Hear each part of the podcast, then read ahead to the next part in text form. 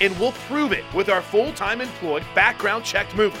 We're local and affordable, and we can help at a price that won't make you wish you'd done it on your own. For home and business moving, call the movers who care. Two men and a truck. 405 708 7707.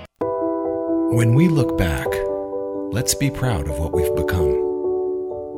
Stronger and wiser, more caring and patient, more prepared and more resilient than ever before. At First United Bank, we're here to help make sure that when we look back, we'll see that we not only survived, but that we're ready to thrive. And that's something we can all look forward to. Wake up with Toby Roland. Not much to talk about. We'll figure out a way to cobble our way through three hours. And TJ Perry. What a bomb. what a complete bomb. The T Row in the Morning Show. It's what a sports show sounds like when people remember to have fun. Kevin and I always sit by each other in the bus.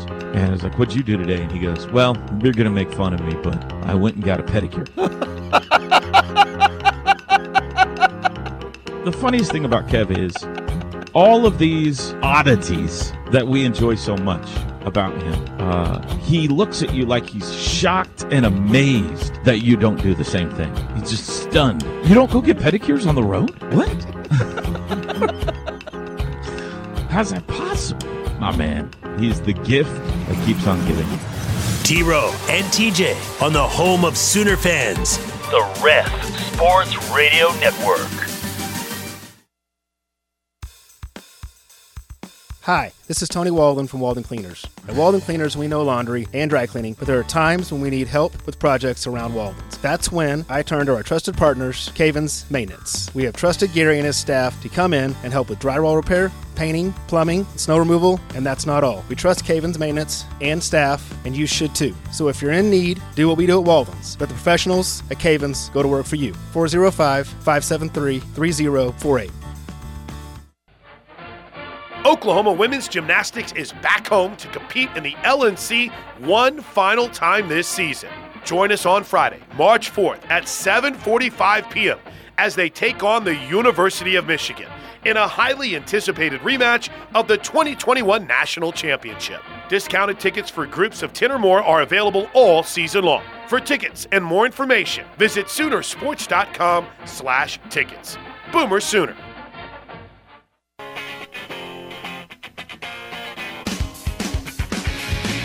It's time for the Steelman and Thune at noon with Mike Steely and Parker Thune.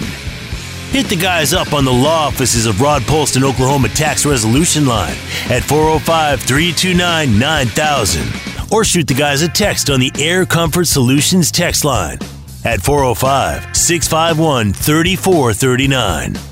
Live from the Brown O'Haver Studios, here's Mike Steely and Parker Thune. Way before noon. How's everybody doing? We're in uh, for Chris Plank and Josh Helmer today, in for the Plank Show. So uh, Chris is going to be on. They're going to be on from uh, 12 to about 2.30 today. Uh, getting you ready for that big gymnastics matchup between one versus two coming up Friday night at the LNC. Number one, Michigan uh, coming to Norman to take on the second-ranked Sooners and KJ Kindler, 745, and E ESPN2 will telecast that event. That's going to be huge. I wonder. I wonder if there was anyone tuning in for the very first time just a couple of minutes ago, and they heard the intro hit and were like, "Oh my goodness, are, the, are these guys broadcasting from Bermuda or something?" Yeah, it's uh, you know, it, it does sound a little bit different when you say it's noon and it's nine a.m. But hey, hey, that's uh, that's how we roll. Uh, I do want to mention the uh, great sponsors here on the Plank Show, the hourly sponsors. Uh, the first hour presented by Van Hoos Fence. Van Hoos Fence. Give them a call at 405-735-1167 or at vhfence.com online. Get your fencing needs taken care of through the premier fence company in Oklahoma. They'll give you a free estimate. Customer satisfaction is their top priority. Get your fence back in shape before summer gets here at Van Hoos Fence.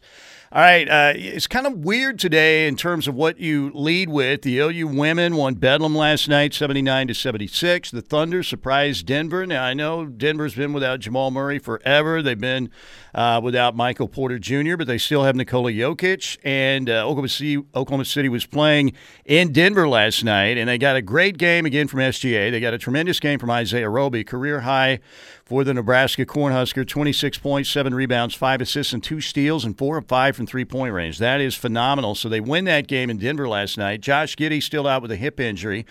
So uh, we could talk a little Thunder basketball. Uh, you've got a lot of things happening. This Tiger Phil with the Player Improvement Program award going to Tiger, and $8 million going to Tiger, and Tiger trolling Lefty on Twitter was really cool. We're going to talk about that a little bit later on. What you don't see is Steely sitting here in studio with his Tiger Woods hat on. Oh, Tiger's been my man crush for a long time, and uh, you know I'm forgiving him for his past transgressions, and there have been many of those. oh, you think you think you could ever get to that place with Muleshoe? Uh, it's going to take a long time, man. It's going to take at least a decade at least a decade. But I'm I'm on the road. I blocked him on Twitter, so at least I'm on the path to recovery there. I admit it's been pretty bad. You got OU baseball playing this big uh, event in Houston at Minute Maid Park this weekend. They have LSU Friday, UCLA Saturday, Tennessee on Sunday. Uh, Sooner basketball team back in action at Kansas State this weekend, final weekend of conference play. We could get into that, but it's always the best bet to start with Oklahoma football. Always. Always. And I was wondering, uh, Parker, this spring football, and uh, what is the date now? March 22nd, correct? That is For the date. OU. Is this the most anticipated spring football session forever? And, you know, that we can ever remember at Oklahoma with the transition. Sooner fans starved to see anything happen because they're tired of talking about what happened on Sunday, Bloody Sunday. They're tired of seeing – you know, Caleb Williams go to Southern Cal, and uh, Mario Williams go to Southern Cal, and Malachi Nelson and Makai Lemon go to Southern Cal. Uh, when they were in the Sooners 2023 recruiting class, they want to see. You know, it's not like they can go spy on the Jerry Schmidt workouts. But uh, we'll get a little taste with spring football, and you've got the assistant coaches press conference today happening that you were telling me about. So I think Sooner fans are just ready to see some form of OU football right? And there's no starved doubt for it. No doubt. And I, I would agree with you, Mike. I think this is probably, in my lifetime at least, the most anticipated spring football season for Oklahoma. And a lot of that, I think, has to do with how eager this fan base is to watch Brent Venables and their team prove the nation wrong. Because what everybody's upset about at this point, I don't know that it's even primarily the fact that Muleshoe left the way he did.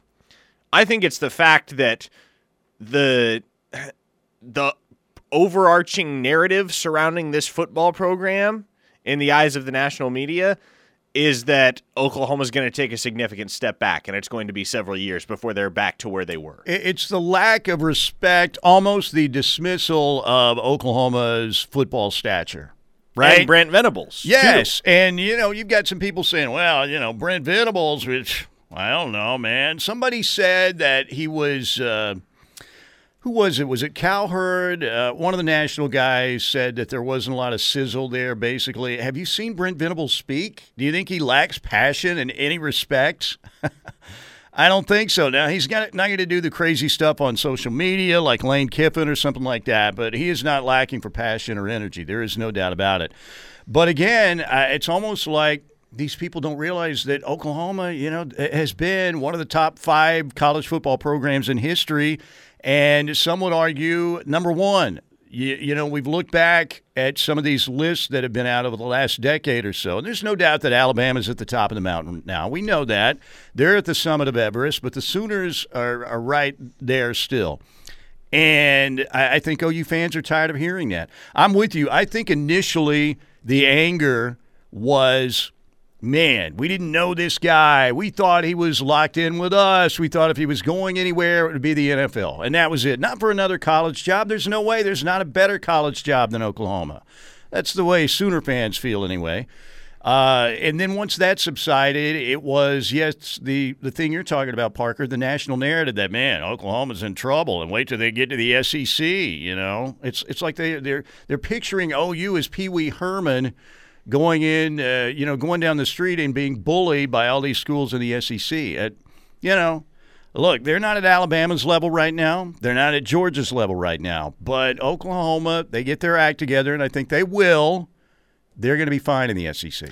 And people act as though since Oklahoma hasn't won a national title since 2000, oh, you know, they've fallen upon hard times recently. They're not where they once were as a program. Really? Over the past two decades, Oklahoma, I think there's a legitimate argument that they've nonetheless, national title or no national title, been one of the top five most successful programs in the nation. Yeah, you perennially. Saw, you saw that uh, graphic that I can't remember who tweeted it out over the weekend. That they had the tiers over the last. I think they went back. Uh, was it the last ten or fifteen years in the top five? Tier one was Oklahoma, Alabama, Georgia, Clemson, and Ohio State. So the Sooners again, uh, it's going to be different. It's going to be a rockier, more competitive road in the Southeastern Conference. And by the way, did you see? Uh, it was the Brian Davis story, right? That said the Sooners in Texas will not get there before 2024 and uh, that they're trying to figure out, and I think mainly Oklahoma trying to figure out financially the best way to get there.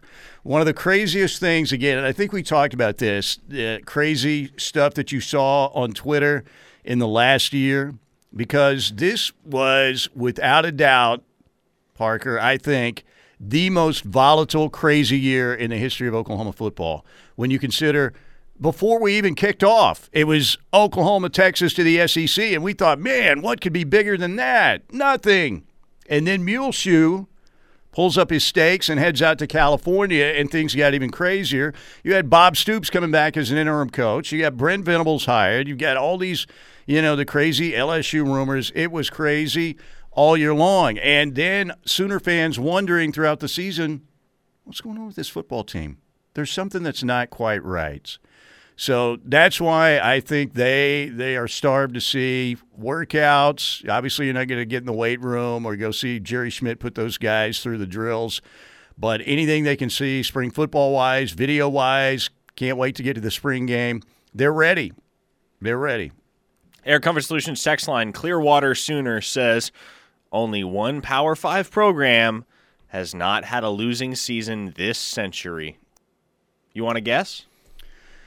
This, uh, yeah, I, I, think he's probably talking about Oklahoma, right? that would yeah. be correct. He, what, he is Clearwater Sooner, after all, right? Yes. So, yeah, and um, look, let's let's not kid ourselves again. Uh, Oklahoma fans, you're going to have to be uh, getting accustomed to you know a three loss season here, maybe a four loss season, maybe even a five if you have a bad year in the Southeastern Conference.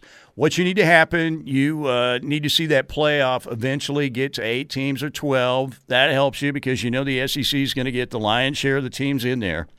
Uh, but until then, just know that you're going to be playing uh, the better competition. And once you get to a playoff matchup, you are going to be so much better prepared than you were previously.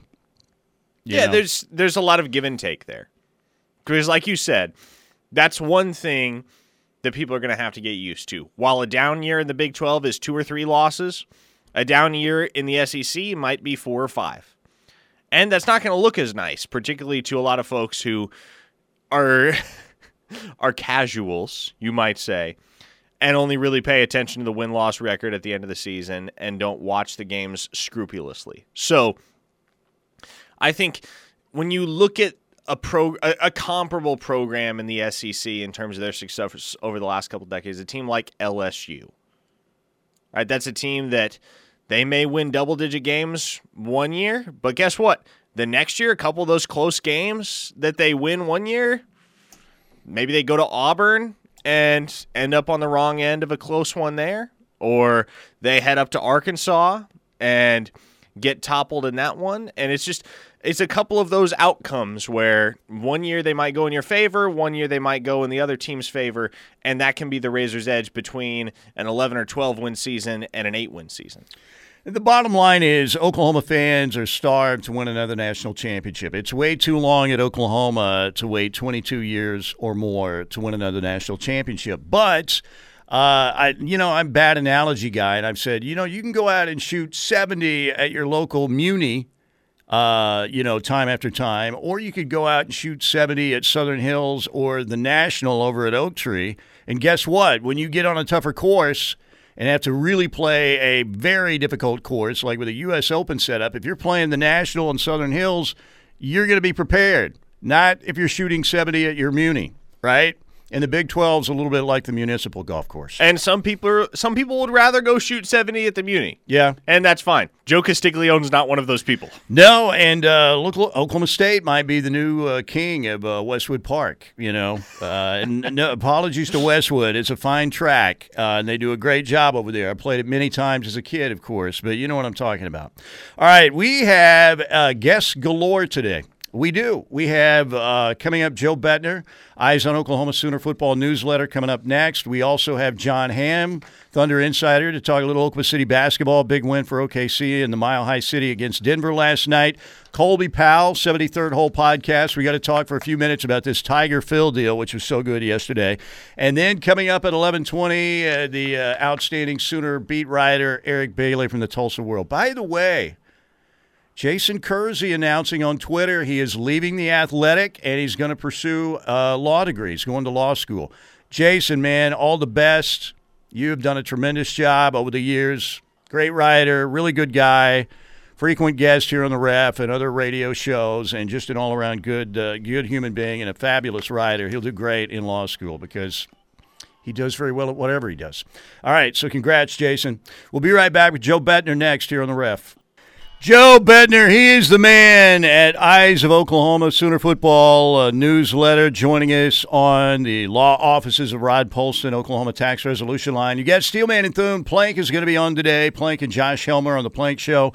Uh, at noon to about 12.30, uh, Plank is going to be out there with KJ Kindler and the Oklahoma women's gymnastics team uh, as they go through workouts in preparation for this 1-2 shootout with Michigan coming up on Friday night, 7.45 at the LNC. It'll be televised on ESPN2, so we kind of flipped uh, shows today.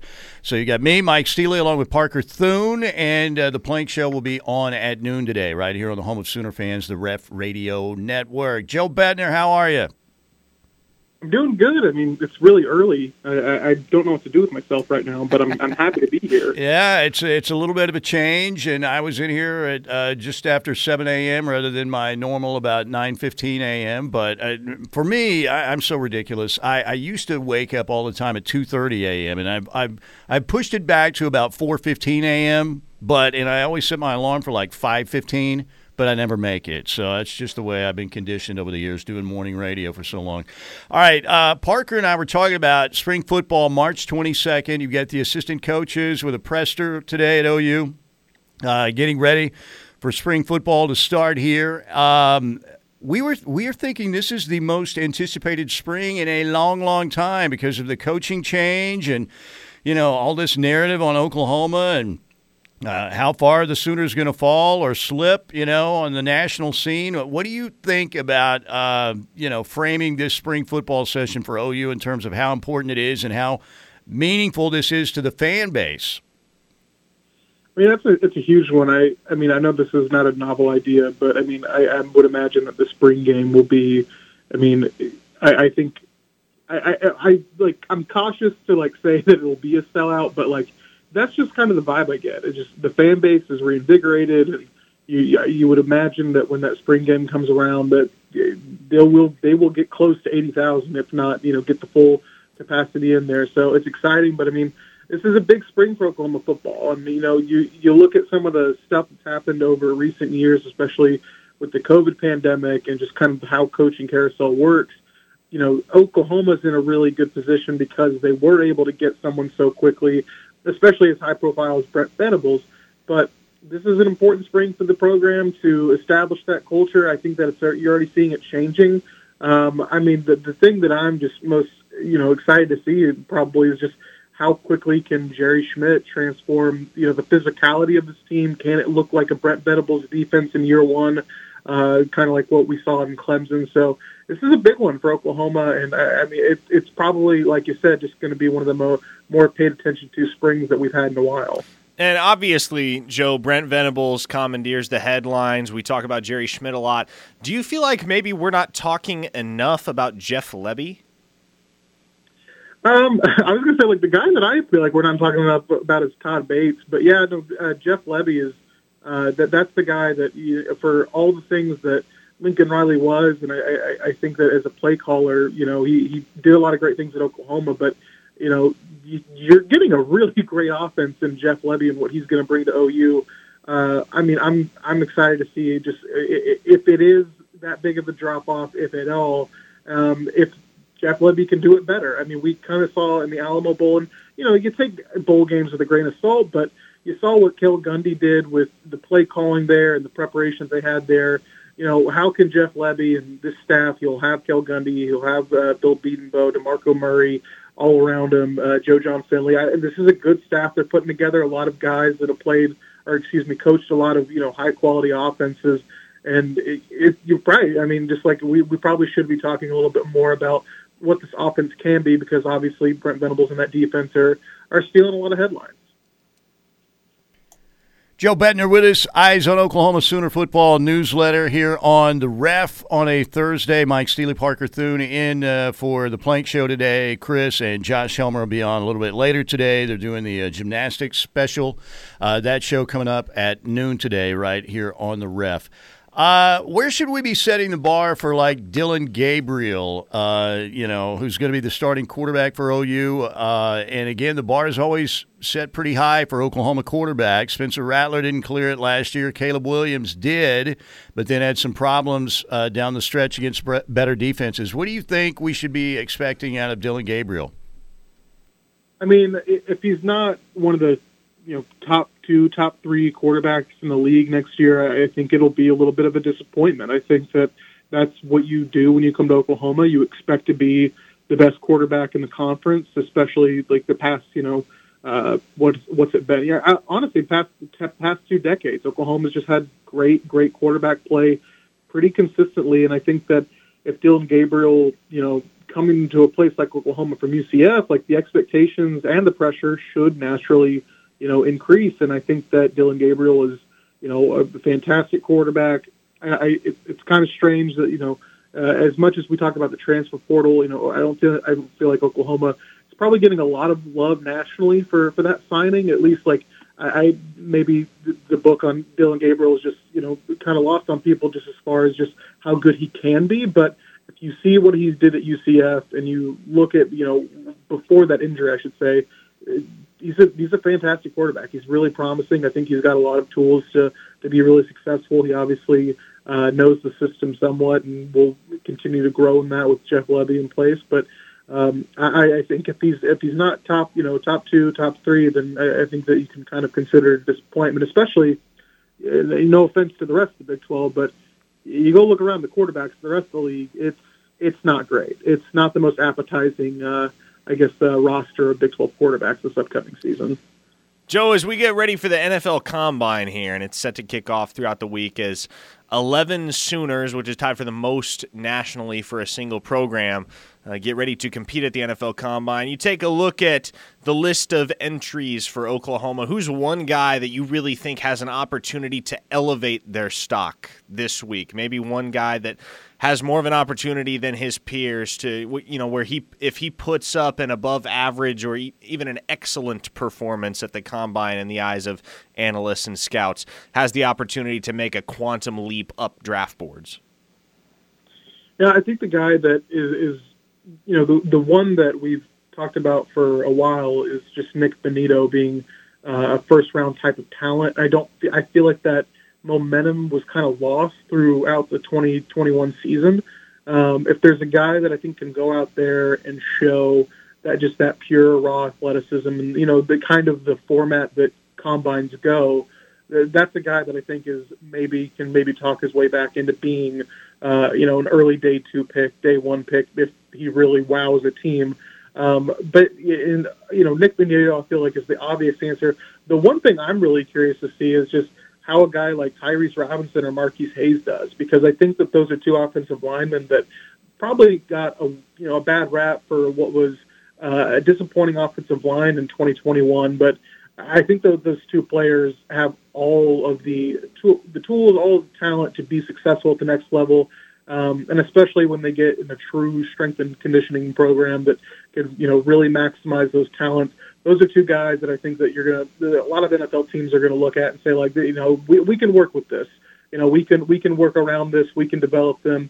Um, I think that obviously Bill Bedenbaugh is a great coach, but, uh, and has, you know, turned those players into, to being NFL type players. But, you know, once I think they kind of get in front of a, you know, NFL, uh, you know, coaching staff that they can really thrive and kind of take off. All right, Joe. How does uh, how does somebody sign up? Get your newsletter. Yeah, uh, eyesonoklahoma.com is where you can go um, and subscribe. It's uh, free. There's a paid version, but mostly free. And we also uh, we also run a podcast, so all that stuff gets sent straight to your inbox. Eyesonoklahoma.com is where you can find all of it. Joe, appreciate your time. We'll talk again soon. Have a great weekend. Thanks, guys. You too. Joe Bettner joining us. Eyes on Oklahoma Sooner Football Newsletter. Riverwind Casino, ladies and gentlemen. I got to tell you about my friends over there. They sponsor my streaming show uh, in the afternoon. Love the folks over at Riverwind. And whenever you have a, a sponsor, you always like to be able to promote a lot of things about that sponsor. And the marketing department over at Riverwind is second to none. Great promotions every month. The $80,000 courtside cash promotional giveaway is underway. Friday night, 6 to 11:30 will be the first drawing for that promotion. Get on out there. Hopefully hear your name called. They draw 33 names between 6 and 11:30 and then two grand prize winners just before midnight. Win your share of $80,000 in cash and bonus play also this month later in March. It is the uh, 80 thousand dollar land into luxury promotion. You can win your share of eighty thousand dollars in cash and bonus play. And the grand prize for that promotion, beginning on March 13th, with the drawing on March 26th, is a brand new 2020 Cadillac XT5. They have a $15,000 St. Patrick's payout promotion underway, $10,000 March Blackjack Madness promotion underway. They've always got something going on at Riverwind. The gold coin giveaway, win a share of $5,000 coming up on St. Patrick's Day. It is all happening at Riverwind. That is why they are simply the best. All right, we'll break right here. Coming up, Spencer Rattler throwing shade at Muleshoe. I hope so. Steely's here for that. Oh, yeah. Yes, I am. Uh, remember, I blocked him on Twitter, so I have the upper hand, except in the uh, bank account competition, and he has the huge upper hand there. All right, stay with us. We're coming right back. Parker's got to get his uh, Tom Petty fix in at least once a day. Always. Nothing wrong with that. Nothing wrong with that. We miss Tom Petty. Gone too soon.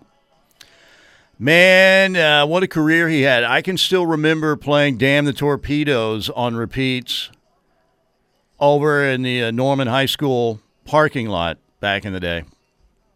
Really? Thinking, man, this guy really good. And that was before uh, American Girl and Breakdown and Uh, American Girl came first. yeah, that was that's on what his first. Yeah, album, that's but- what I'm saying. Didn't Breakdown come on? Was Breakdown on his first album too? I'm trying to remember. Yeah. Yes. So, and I kind of I remember there was a local band, great local band. If you're uh, as old as I am and you've been hanging around Norman and the Oklahoma City area for a long time, Osage was a great, really great local band. Extremely talented. Uh, the Walker. Uh, Brett Walker was the lead guitarist. They were outstanding, and they used to play the bar scene back in the day. And I remember hearing uh, Breakdown, and that's when I first discovered Tom Petty. And then when Damn the Torpedoes hit, uh, yeah, uh, became a huge Tom Petty guy. So good choice, Parker. Like I said, you come from a musically inclined family, I think, because uh, you have a good appreciation for older music. That's rare in kids these days. You know, they're going around all that hippity hop and all that stuff. You know what I'm saying? I like Nothing to, wrong I with that. I like to think I'm a rare breed. You are somewhat you- of I an think anachronism. yeah. I suppose. By the way, I finished up the uh, Kanye uh, documentary on Netflix. It's really good, man. It's about seven hours in three parts, but a fabulous look into his life, behind the scenes in the hip hop culture. I mean, you see Jay Z, Coodie, you see obviously his buddy from Chicago, uh, Ludacris. You see a lot of the great rappers, and uh, Kanye was determined to make it. And man, he had a he had a dogged work work ethic. And when they kept saying, you know, well, you're a beats only guy, that's about it. And he said, no, I'm a rapper, and he proved it. Um, And then it's fascinating because you see kind of him lose his sense of self once he gets really big, and then we find out he's got mental. Uh, his mental health, of course, has been problematic. You saw the the news about the video, the new video uh, last night, where basically in this video, it's a depiction of him basically burying Pete Davidson alive, which has caused a lot of controversy. But he's he's been diagnosed bipolar and he's suffered through depression. But he's a very fascinating guy and uh, is extremely talented. And it, uh, I would recommend that documentary. It's a lot. I mean, it's all behind the scenes stuff, but it's a pretty fascinating look at uh, Kanye. You know his uh, growth to stardom, and uh, you know some of the, a lot of the issues he's been dealing with. Yeah. By the way, Air Comfort Solutions text line. One listener says you're playing the Byrds, not Petty. Well, you're half right. That song is originally a Byrds song. Well, that's true. that is- yeah, I like the Byrds too, man. Roger McGuinn had some cool glasses back in the day. That is the Tom Petty cover. Yeah. From Full Moon Fever. There, there, there's a musicologist right there. You're exactly right. Uh, Sweethearts of the Rodeo, one of the great albums of all time, by the way, from the Byrds. Um, okay, so you sent me the screenshot, and uh, we're trying to decide. I, this has to be some shade at Muleshoe and the Muleshoe administration, right? Spencer Rattler speaking out about his new situation at South Carolina. Yeah, how about this? He said the other day in a press conference with the South Carolina media, and I quote, I am learning a lot of new things every day, terminology terminology and verbiage that I didn't know coming in. Okay, that's kind of to be expected in a new offense. Then he says, Coach Satterfield and Coach Coleman have done a great job with me so far. I have learned probably more in a month than I have in my college career. Can somebody uh, can somebody screenshot that and send it to Muleshoe? Not that I'm still caught up on that situation, but you know, with that, I guess I am caught up with it. But um, that that's pretty bold right there, man. Wow. Where is Spencer Rattler, or where was Spencer Rattler supposed to be right now? The, the NFL combine at the is where he's supposed to combine, be. throwing at the combine, right? That's what everybody thought. It was almost a sure shot that he was going to be there. And he had a good, you know, his first year at Oklahoma started slowly, was inconsistent, but you could see the kid still got a good arm. He's talented, but man, this year for Spencer Rattler, I don't know if we've ever seen on the college football stage a guy that was the number one contender, number one favorite to win the Heisman the number one player preseason in the ESPN college football player rankings was Spencer Rattler. That guy lose his job seven games into the season, and a lot of people basically uh, come to the conclusion that ah, this kid's overrated, just can't play. I mean, and that's what happened to Spencer Rattler. It was a spectacular fall from grace. Oh my god. the gosh! likes of which we have Yeah. not seen before. No, we haven't, and I give it up to him because he did stick around. Yes, he did. You know, I I, I think that Spencer was uh, so much in the spotlight for so long because of the Netflix series. People knew about him well before he got to Oklahoma. He's got a little cockiness to him, and look, a lot of the great quarterbacks do. Uh, Baker Mayfield has, uh, you know, m- the chip on his shoulder has been there for a long, long time. Um, and he's got he's got an issue in Cleveland whether or not they're going to keep him long term or not. But still, Baker always relied on that. Spencer Rattler, though, once he started struggling, I thought some of the ways that he dealt with some of the questions, you know, those people have no idea about football, and you could kind of tell it was getting to him. And um, I don't think he handled that very well uh, on a few occasions, but he's still a kid, man. He's still a kid, and I hope he has a really good, uh, good season at South Carolina. and I, think, that'd he be cool will for him. I think he will. And Shane Beamer, in the span of one year since taking that job, has drastically reversed the fortunes of that Gamecocks football program. And now you have the opportunity, and it may it may be a one off type of year because you're not going to have another quarterback as talented as Spencer Rattler anytime soon. And you're probably not going to have another tight end as talented as Austin Stogner anytime soon. So you have some pieces that aren't necessarily replaceable in an immediate sense, but you have a chance in the year 2022 to put together one of the best seasons in the history of your program if the chips fall just so. And that's a massive credit to what Shane Beamer has been able to accomplish from a culture standpoint more than anything else since taking the reins at South Carolina. And man, so many people uh, really like Shane Beamer so much at OU. Uh, just a great guy, great pedigree. His dad, Frank, obviously a legend there in Blacksburg, Virginia, at Virginia Tech. Uh, and he was so well received at Oklahoma, and I, I hope it well, works out well for him and Spencer Rattler. But help us out of the Air Comfort Solutions text line 405 651 3439. 405 651 3439. Is there anybody else that you can think of out there in college football who is as highly billed now? At Oklahoma, you may say Marcus Dupree, you know, back in the early 80s. But anybody of recent memory that was that high up on a pedestal before the season began who took a fall like that, that's got to play, you know, I don't know if it wrecks your confidence. Uh, can he get that back quickly at South Carolina? We'll see.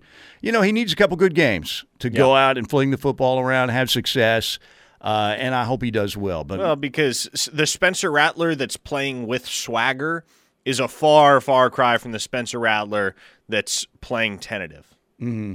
They're two entirely different players, and so if Spencer Rattler comes out and slings the ball around a couple the first couple of games, throws a couple touchdown passes, keeps the ball out of harm's way, leads him to a couple wins, then that's the thing that's going to start to have a snowball effect on the rest of the season because once he gets going, once he starts feeling himself, he's a dangerous guy. Yeah, Spencer Rattler, I think, is going to get a shot still in the NFL. Now, Oh, it's, it's not going to be a uh, early first round situation unless he has just an unbelievable, uh, you know, season at South Carolina. Maybe that could happen. Who knows? But I would like to see him get another chance. Uh, and you know, part of the deal was he lost confidence earlier in the season because the team underperformed, and little did he know his previous line coach was flirting with two football mistresses apparently during at least a portion of the season maybe much maybe the entire season we don't know so um, like i said uh, spencer I don't know that he. Uh, obviously, Caleb Williams became the guy. He was the fan favorite, and uh, you know we talked about the time when it was announced he was going to be the starter in that game. Um, you know that the the crowd went crazy, and man, Spencer Rattler stood th- over there on the sidelines and took all that in. Like I said, uh, that that was a bunch. So we'll see how it plays out for him. But I definitely think that's some shade. And remember, what did he tweet out originally? Like there was some kind of laughing emoji he sent out, uh, something that Muleshoe tweeted out. Yeah, I can't it was very quickly was. deleted. Yeah. But uh, uh, you also think about the fact that, man, that cost Spencer Rattler a lot of money. Oh, because yeah, you take a look at the quarterback class in the 2022 draft cycle versus the quarterback class that we're going to have next year in the 2023 draft cycle. I mean, the group of 2023 signal callers is night and day better than what you're dealing with right now in 2022. You're trying to decide between Matt Corral, Kenny Pickett, and Malik Willis as QB1 on this draft board. If Spencer here's here's the thing. I think if Spencer Rattler had handled the situation with a little bit more grace, and he did for the most part, but you know he'd make those backhanded comments from time to time Yeah, about the yeah. fans not knowing what they were talking about. If he handled that situation with a little bit more grace, I I wonder if he might have been able to enter the draft anyway, come on out to the combine, crush the interview process, work out strong. And like there's a very good chance that benching or no benching, Spencer Rattler still could have been the top quarterback off the board in the class of 2022 when all was said and done. Yeah, it's just interesting because the combine officially uh, they're getting out there on the field today at Lucas Oil Stadium, and this is where Spencer Rattler expected to be. You know, in Indy right now, getting ready to throw the football for the scouts at the combine. Instead, he's with Shane Beamer in Columbia, South Carolina. Are we comfortable designating Columbia, South Carolina as a satellite campus for the University of Oklahoma? Yeah, I'm good with that. Shane Beamer, Austin Stogner, Spencer Rattler, all true Sooners. They fall into that classification. Yeah, I, I, I'm good with that. And uh, like I said, Rattler had some moments where his uh, his brashness, his cockiness, his hubris uh, shined through a little bit during that process. But I, you know, I give him a pass. He's still a kid, man. And that was, like I said, that was an unprecedented situation almost in college football that he was dealing with to take that kind of fall.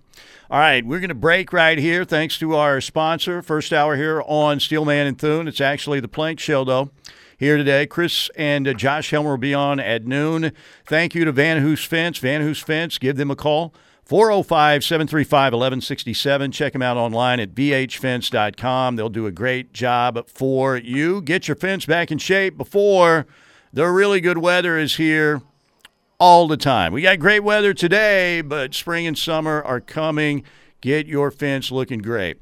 VHFence.com or 405 735 1167. Coming right back. All right, winding up our uh, first hour. Mike Steely, Parker Thune with you. And uh, we're on early today because uh, the Plank Show, Chris Plank, Josh Helmer will be on at noon today. Uh, Chris is going to be out with uh, KJ Kindler and the uh, gymnastics team, the women's gymnastics team, previewing the big matchup, one two matchup with Michigan. Uh, Michigan comes in number one, Sooners at number two, and uh, that is a 745 meets matchup at the LNC Friday night. That that's going to be big. That's going to be big. So that's why we have uh, switched shifts today. So the Plank Show is going to be airing at noon today. All right, uh, Parker, the OU women get it done last night, 79 to uh, 76. So at least a four seed in the Big 12 tournament for uh, Jennie Baranczyk and the Sooner women. They will play Kansas on Saturday. And uh, they still have a chance to move up to the three seed in the Big 12 tournament. Skylar Vann, 19, Taylor Robertson, uh, 19 last night. Maddie Williams had 13. The Sooners, according to the uh, bracketology for the ladies, they are a four seed in the tournament. So you just can't say enough good things about Jennie Baranczyk and the job she's done. 23 and 6, expected to go to 24 and 6, uh, you know, for the regular season. That's outstanding. Great first year. Think about this, Mike. If you had to put odds a year ago on which first year Oklahoma basketball coach was going to lead their team to an absolutely locked down, no questions asked NCAA tournament berth by late February, would it have been Jennie Baranczyk or Porter Moser? I, I think Porter Moser would have had the edge there. Yes, because Porter Moser was dealing like he he stepped into a situation where yeah he had a lot of a lot of guys to replace, sure. But he also had a team that won 20 games last year and went to the tournament. Jennie Baranczyk's team went 12 and 12. Yeah. Well, and uh, again, I, I, think Porter is a good coach. I, I, think this team just has some shortcomings, and they're playing in the toughest conference in the country. Which is true. You know, and you get a couple of those games, particularly those home games that you put in the win column, and the Sooners, you know, you're looking at a team that – what are they uh, six and eleven in the conference right now? Is that where they're at? I think uh, they, if you if you get to eight wins in this conference, you're going to get in. You're going to get in. And uh, bracketology had uh, two one seeds in KU and Baylor. Joe Lunardi earlier in the week. Texas Tech was a three. They had Texas as a five. Iowa State as a seven. By the way, last night's Oklahoma State fifty three. Iowa State 36. I mean, that was an actual score of a basketball That game? was a score. I mean, did Mr. Iba come back and coach that game? I mean, were they playing in the white Chuck Taylors with the Nutter shorts? I mean, 53 to 36. Iowa State scored 16 in the second half after lighting it up for 20 in the first half. and Oklahoma State wins by 17 in Ames. And uh, Joe Lunardi had Iowa State, I believe, is a seven seed in bracketology earlier this week. TCU, by the way, as a nine. TCU, you know, they. By the way, TCU plays at Kansas tonight after beating Kansas. Um, you know, uh, recently they they have to reschedule that game because TCU had some COVID issues earlier in the year, so they they'll turn around and play Kansas again uh, tonight at Allen Fieldhouse, and then Saturday you have the Sooners playing in Manhattan against Kansas State. ESPN Plus game there at three o'clock. Uh, Tech will play at Oklahoma State at 2 o'clock at Gallagher Iba. TCU at West Virginia. Texas at Kansas. Big game Saturday in the Phog at 3 o'clock on ESPN. Then Iowa State at Baylor. But man, yeah, 53 to 36. Cowboys win last night. Hmm. I'd have to take another look at how the seeding all shakes out, but does that put Oklahoma in contention to grab the six seed as opposed to the seven in the Big 12 tournament if they win on Saturday? Because if they were to win and Iowa State were to lose to Baylor, which is a Mm. safe assumption, both of those teams are seven and eleven. So, uh, what what is the they split. They split point? the regular season yeah, they series. split the regular season. I don't know. I guess the next uh, common opponents. Yeah, I guess I, don't know. Uh, we'd have to look at that. But yeah, I mean, Iowa State, man, that that's crazy. I mean, that team has got some offense, man. But last night they couldn't hit the broadside of a barn, and the Cowboys, you know, to win. Uh, with 53 points is very unusual in college basketball. To win by 17, scoring 53 points, that doesn't happen. And uh, the Cowboys did it last night. All right, so we get a lot more to get to. Next hour, we're going to talk uh, a little Oklahoma City Thunder basketball with John Hamm and uh, Colby Powell, 73rd Hole Podcast. Going to jump on for a few minutes. We're going to talk about this Tiger Phil situation with Tiger winning the uh, PIP Award on the PGA Tour after Phil tweeting out that he was going to win it and Tiger trolling Phil on social media yesterday. All that coming up next hour here on the ref. Ah, yes. Well before noon, we are uh, switching uh, shifts with the Plank Show today. Uh, Chris going to be out with the OU women's gymnastics team uh, at noon today. Josh Helmer, of course, will be doing his usual great job uh, with Plank as well. They'll be going from uh, we think about uh, twelve to two thirty today. The OU women will host Michigan for that one-two matchup. Friday night at the LNC, which is going to be huge, and will also be at uh, 7:45 on E ESPN2. But they want to pack the house at the LNC. And uh, Chris Plank's going to be out there talking to the team and Coach KJ Kindler as uh, the Sooners get ready for that matchup with Michigan. So uh, Plank is going to be here. It's just going to be at noon. Thank you to the folks at Allison Insurance sponsoring our second hour today here on uh, the Plank Show. Health insurance, life insurance, Medicare supplements, HSAs, and more. Bob and Robert Allison are going to find the needs uh, that suit you the best for insurance, health insurance. Like I said, anything you're looking for. They've got the solution for you. Allison Insurance has been helping you and your family for over 60 years. Good guys, Bob and Robert Allison. Robert Allison, man, he could shoot the three back in the day for the Sooners, too. Knock down some shots for you. Uh, 405 745 2968 or AllisonInsurance.com. Okay, so uh, later this afternoon, uh, presser with the Sooner assistant coaches. Now, we've heard from Brent. We got to hear, of course, on a Zoom from Jeff Lebby and uh, and Ted Roof, and those are great, man. I, Ted Roof, I think when when he was first announced, some people were like, "What Ted Roof? What, Brent's the you know, well, Brent's you know he's got head coaching responsibilities. It, it's going to be his defense, but Ted Roof is uh, I I think's a good hire." I thought he was really good with the media too. Now Lebby, everybody was already excited about Jeff Lebby coming back, but I, I was really impressed with uh, what Ted Roof had to say. I thought it was good stuff. So. Um, again, hearing from all the assistant coaches, it's going to be a, cool situation today. And I think Joe Bettner talked about this earlier that uh, because you look at the coordinators first, and the Sooner fans, their wish list after the uh, departure of Muleshoe was get Brent Venables, and man, if you can get Brent and you can bring in Jeff Lebby from Ole Miss, boom, that's what we want. Well, not only do they get that, but you get Todd Bates coming along for the ride from Clemson too, and that's a big time get for OU.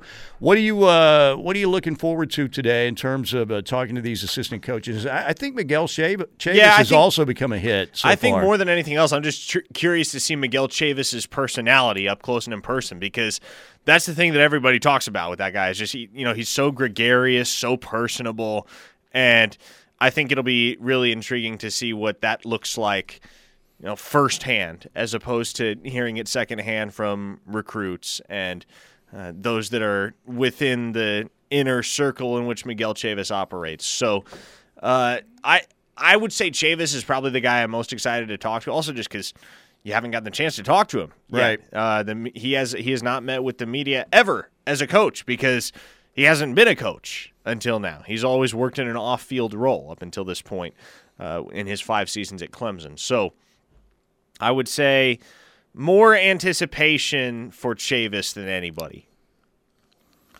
Yeah, it's interesting. You can tell he's super fired up to be, uh, you know, to be, uh, you know, uh, in a full time gig uh, as an assistant coach at OU. He's he's been really good on Twitter, and you can see that he is uh, again filled with energy and passion, kind of like uh, the head man Brent Venables.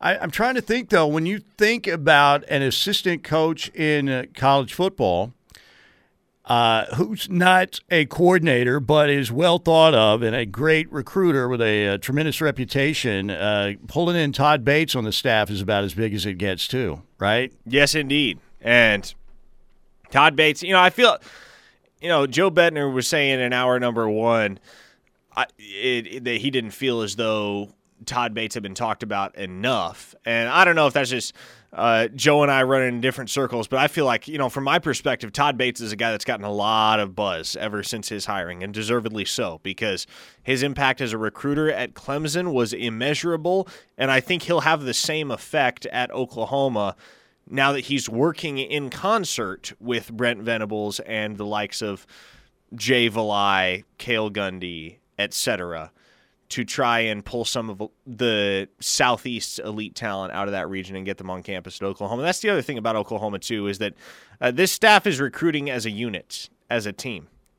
They're not they're not divvying up these players and say, "Okay, you're on this guy, you're on this guy, you're on this guy. Those you're the only guy they're ever going to talk to about the University of Oklahoma." No. For most of these players, they're getting the chance to get to know and interact with and chat on the phone with multiple of the coaches on the Sooners staff, whether that's Brent Venables and Jeff Lebby or Ted Roof, you're talking about the coordinators, or whether that's uh, specific positional designations like Chavis and like Brandon Hall and like Joe Jon Finley. So the recruiting philosophy that's been put in place at Oklahoma since the turnover on staff has been super interesting, not just because they're recruiting less players overall, but also because the recruiting uh, the entire experience on the recruits end is a lot more collaborative when you're talking about the OU coaches working uh, in partnership with one another to recruit an individual to the University of Oklahoma.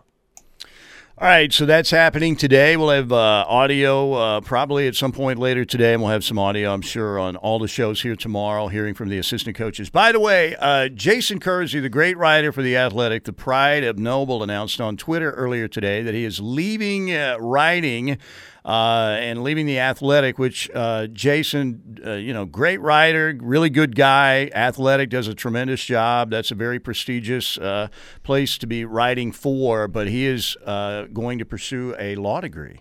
So, best of luck to Jason Kersey. And I bring that up because he just did a great piece on Cale Gundy a few days ago. That is a tremendous read.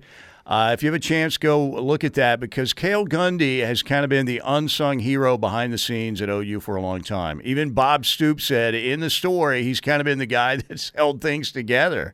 And Cale was in a situation where he didn't know what was going to happen. In that story, it's a great piece by Jason on uh, what Cale Gundy has meant to the meant to the Oklahoma staff. And at one point, you know, he, he was talking to his brother Mike, obviously, and said, "Man, if if something, if you have an opening there, you know, let me know," because he was unsure. Everything was turned into to- turmoil, and Mike told him there is no way they're going to let you go there. And uh, you, you, might read that piece because Cale has done so much. You talk about a Sooner through and through. That is a program guy. Cale Gundy, no doubt about it. Cale Gundy. All right. Uh, speaking of Oklahoma football, the SEC, a lot of us thought initially, because kind of the the way these things have gone, you know, you make a decision like back in the day when Nebraska went to the Big Ten, you know, those schools went to the, the Big Ten. Uh, Colorado obviously uh, went to the uh, Pac 12. But, uh, you know, you, you think about a&M going to the SEC as well. Just what happened, how the Big 12 split up. Missouri going to the SEC. And they were able to play after one season, they were playing in their new leagues, right? And everybody thought when we first got the word that Oklahoma and Texas were headed to the Southeastern Conference, well, they're going to be playing in the fall of 2023. They're not going to play all these lame duck seasons in the Big 12. Well, it's clearly not happening this fall. Uh, the Sooners are going to be playing in the Big 12 again, and Brian Davis, Austin American statesman, uh, has said that uh, in a story that the Sooners in Texas will not get there. Was it Brian? I thought it was Chip Brown. No, it was Chip. It was Chip. You're right. My my apologies. It was Chip Brown. You're right. Uh, until at least 2024. So um, or it, was it playing through 2024? I, I believe. The bottom line is, uh, it's going to cost those uh, those schools a lot of money. And look, Texas prints money. Oklahoma does well, but I don't think they have that kind of money right now to just uh, say, yeah, here you go. You know, here's here's what you're looking for. Were we talking about 80 million? I think was the, was the number. Um, and and maybe I don't know if that can be worked out. I, like I said, the craziest thing that I think I heard opinion wise was that well, if OU's having problems. Texas will just help them out to get to the league. Like Texas is going to go, how much you need, huh? 35 mil? Okay, no problem. We got that. Yeah, we've got uh, the tip jar from uh, Pole Assassin and G and the Monkey made that last year, so we can we can help you out there. Not a problem. Um, so we'll see. We'll see what's going to happen. By the way, Bob Stoops was on the rush the other day with Teddy and Tyler McComas, and uh, they asked Bob if he thinks the Sooners are going to get a nice little recruiting bump uh, with, you know, Oklahoma headed to the Southeastern Conference. I really do. Um, you know, I think we've been knocking on the door. You know, been to three playoff games here in the last five years, and you know we've we've had you know we've been able to win the Big Twelve. Uh, you know, a great good great number of years and all, but that's kind of where we've been. And I, I think overall, I, I've said this I think many times. We're you know three, four, five players away from maybe winning it all. Mm-hmm. Whether it be you know maybe more on defense, uh, but you know even you know even some offensive players, or but you know for sure even some more defensive players where we've got an opportunity to to get over that hump. And uh, you know instead of being eleven and two and you know whatever we're number ten in the country this year, but we've been in the top ten and maybe this you know this move you know, with all the extra that goes with it and improving what we're doing around our facility as well. You put it all together and, and we get those four, five, six guys that now all of a sudden can make that difference. There you go. And uh, this weekend is a huge uh, recruiting weekend, a junior weekend. And uh, what can you tell me about Stacy Gage, Parker? Stacy Gage, yeah, so he'll be visiting the 26th of March, originally from Hugo, Oklahoma. Mike. Really? so currently at IMG, I believe he grew up in Georgia, if I'm not mistaken. But he spent his early years and the formative years of his childhood in Hugo, Oklahoma, and he's probably going to be a five star in the 2024 recruiting cycle. So he had tweeted out what a, a few minutes ago. It actually said, "Sooner Nation, what's up? I can't wait to get back on campus." So the 26th for Stacy Gage. That is correct. So and, a five star, huh? Uh, probably. Do we know how, how long he was in Hugo? Was it a while? I think till he was like nine or ten. Deep roots. Yeah, well, I just know he's a lifelong Sooner fan. Ah, there you go. There you and go. How, how bizarre and how fortunate is it that one of the five star recruits in the class of 2024 just happens to hail from a town of 5,000 in southeast Oklahoma? There you go. Uh, Richard Young this weekend, is that right? Yes, Richard Young will be in town this weekend. The number one uh, running back in the upcoming class. And uh, but you said um, you're not super fired up about Oklahoma's chances with him. No, I'm not. What's interesting, Mike, is that now all of a sudden, and I don't know if you saw the news yesterday, it broke while I was on air with Tyler. Dylan Edwards is going to Arkansas this weekend instead of Oklahoma. Hmm. So I don't know. I, I that I don't know how much bearing that has on the whole Richard Young situation, but that's definitely heightened my interest in Oklahoma's recruitment of Richard Young. Again, I I'm not convinced it changes Oklahoma's chances of getting Richard Young at all, and I don't think those chances are good. But there's a little bit more intrigue there than there once was because most expected that the reason Dylan Edwards was coming down to Oklahoma this weekend was to commit. And now he's headed to Fayetteville instead. So that's a very strange situation. I was digging on it all yesterday afternoon and evening, and suffice it to say, no one is really sure. Even those closest to Dylan Edwards are not really sure where that Arkansas visit came from, why it's happening, where his head is at with the whole situation. So now, all of a sudden, getting Dylan Edwards may not be as much of a sure thing as OU fans may have initially anticipated. And Edwards is the kid from what Derby, Kansas. Derby, Kansas. And he's the speedster. You said kind of like uh, the Sooners, of course, had Raleek Brown committed. He's now out in Muleshoe Country, uh, and you said that's kind of their answer to him, right? Yes. Uh, even though he's not the five star that Brown is, uh, he's expected to get a four star, three star right now. So yeah, that's uh, what's Sam Pittman doing? I mean, they already got. I know that you said that uh, uh, the uh, Hasz kid had uh, ties to Arkansas, right? Yes, that is correct. Uh, Luke Hasz from uh, Bixby, the tight end. So yeah, we'll see what's happening there. Right? Come on, it, it's Arkansas. I mean, those people call the Hogs. Beautiful state, Arkansas, though, by the way. Yes, it is. It is a beautiful state. All right, we got to take a timeout right here, ladies and gentlemen. Uh, thanks again to Allison Insurance sponsoring our uh, second hour here on the Plank Show. Actually, Steelman and Thune at noon, but well before noon. When we get back, nice win for the Thunder last night. We'll talk with insider John Ham about uh, the remaining games for Oklahoma City. I think now at uh, 19 regular season games left, and that'll be it for Oklahoma City. But uh, I'm feeling pretty good about the Thunder. We'll see if John is when we get back. All right, Steelman and Thune in uh, for the Plank Show today. Chris, Josh Helmer will be on uh, at noon today, getting you ready for that big meet, the one-two matchup, the Sooners in Michigan at the LNC Friday, 745, ESPN2. But get out there and support KJ Kindler and the uh, Sooner women in that matchup. And uh, Chris is going to be out there talking with the coach and uh, all the athletes. Uh, so that's why we switched shifts today. All right, so you've got us until noon today, not at noon. And uh, we welcome in our friend John Ham, Thunder Insider. And uh, John, thanks for your time today. I got to tell you, I'm pretty fired up right now about the Oklahoma City Thunder. Shai Gilgeous-Alexander, I know Josh Giddey didn't play last night. He's got the hip issue still. But the Thunder wins in Denver. Isaiah Roby had a career high 26. But what I'm seeing from Tre Mann, and uh, what I'm seeing, obviously, from Giddey, I, I think Sam Presti did a, a, really good job with this draft class.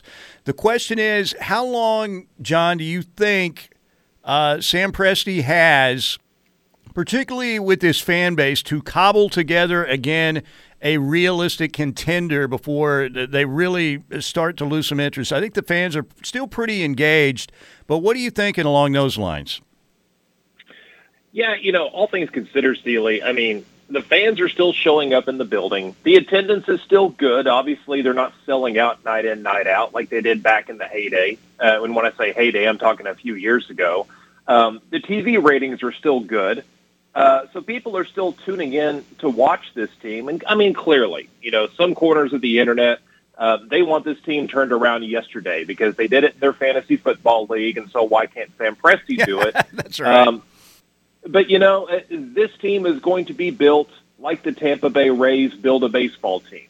It's going to be built like a lot of small markets. It's going to be slow and steady. Sure, there are some teams like Sacramento that, that are going to take shortcuts to get to the middle. That's not what OKC wants. And so, you know, it, it's been a, a bit of a struggle there, right? Trying to explain to people uh, to be a little patient, to let these guys develop. You may not recognize their names now, but you know, if, if you give it some time, like you just said with some of the players you mentioned, you know, these guys can become household names, and then you know, let, let's start judging where the team is at. Now, it's pretty undeniable, John, that uh, you liked the performance from Poku last night. It was encouraging to see, but you know, given that the Thunder are executing Operation Tank in this 2022 season, uh, is that is that a game you would have preferred to lose?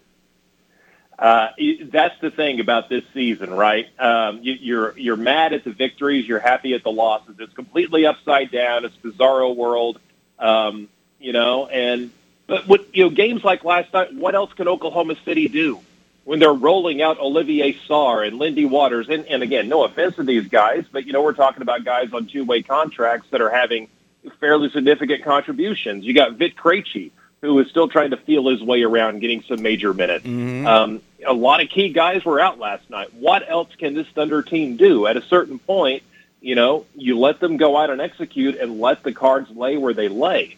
So, you know, you, you can't hold back what Shai's been doing. He's been fantastic coming out of the All Star break. Uh, guys like Bazley and Pokusevski. I mean, a couple of months ago, uh, you could have made a strong case for writing these guys off as sunk costs, but they've turned it around. So you don't want to hinder that. And you know, to me, it's just going to it's going to change the degree of difficulty this off season if OKC doesn't get you know some lottery luck, which could still happen. You know, Yeah, they could yeah. still wind up with the sixth best, seventh best lottery odds and still take a jump. But you know, again, it's it's having to having to rely on a lot more than luck. Yeah, and uh, the the lottery hasn't been that kind. Oklahoma City last year they got the second worst scenario they could have gotten, but maybe this year you you do get one of those guys. Maybe you get Holmgren, maybe you get Jabari Smith, maybe you get Paolo Banchero. Who knows? But and that's the thing, John, because with what they have now, when they've got all of their guys healthy and they really want to play real basketball again. Uh, you know, if you add one of those three guys I mentioned uh, to that lineup, uh, Uh, all of a sudden things start to look pretty good. I think. you look at Cleveland. You know, the Cavaliers, they you know, LeBron James left and they basically started over. Their their first draft pick was Collin Sexton and that was from a trade from, you know, involving Kyrie Irving. And they slowly added some guys. You know, they didn't go out. They, they finally made a big splashy free agent acquisition in Lauri Markkanen this offseason, but you know, largely it was drafting Isaac Okoro. It was Darius Garland, adding guys into this mix. And as those guys grew and developed, now you add an Evan Mobley, and Mobley's not the star of the team necessarily, but he's able to bring something to, you know, to sort of uh, add to the rest of the group. And that's a scenario that could play out with Oklahoma City, like you say, with all of these young guys that are poised to take more steps forward. You add in another young prospect that may not necessarily drag the team down, but you know may fit in pretty well with the other guys as they're taking a step forward. As the college basketball season winds down to March, John, have your feelings changed at all as far as what the top tier of this NBA draft board in the year 2022 is going to look like? Banchero, Chet Holmgren, Jabari Smith, anybody else in that top tier for you? You know, it, to me, Jaden Ivey is a guy that that continues to you know make a case for maybe butting himself up into that top three. Um, you know, it, we always have to wait until you get to the draft combine because that is when teams really get to sit down, uh, analyze these guys, or not even at the combines, just in all the workouts and all the interviews afterwards. And that's when you start to see, you know, some guys come up in the draft. That's when you start seeing guys slip a little bit. Um, so it's always a little bit difficult to read. And I'm going to caution everyone. You know, you're going to see all the mock drafts going on right now. You're going to start getting in your mind what the quote unquote value of a player is.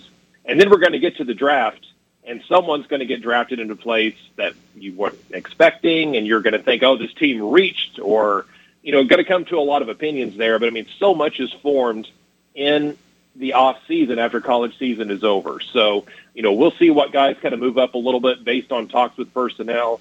Talent wise, those seem to be the guys. Add Jaden Ivey, and we'll see how the Shaedon Sharpe situation resolves at Kentucky. I think there's still there's still a lot of people that think Shaedon Sharpe is going to go back and play a year at Kentucky and not necessarily go to the draft.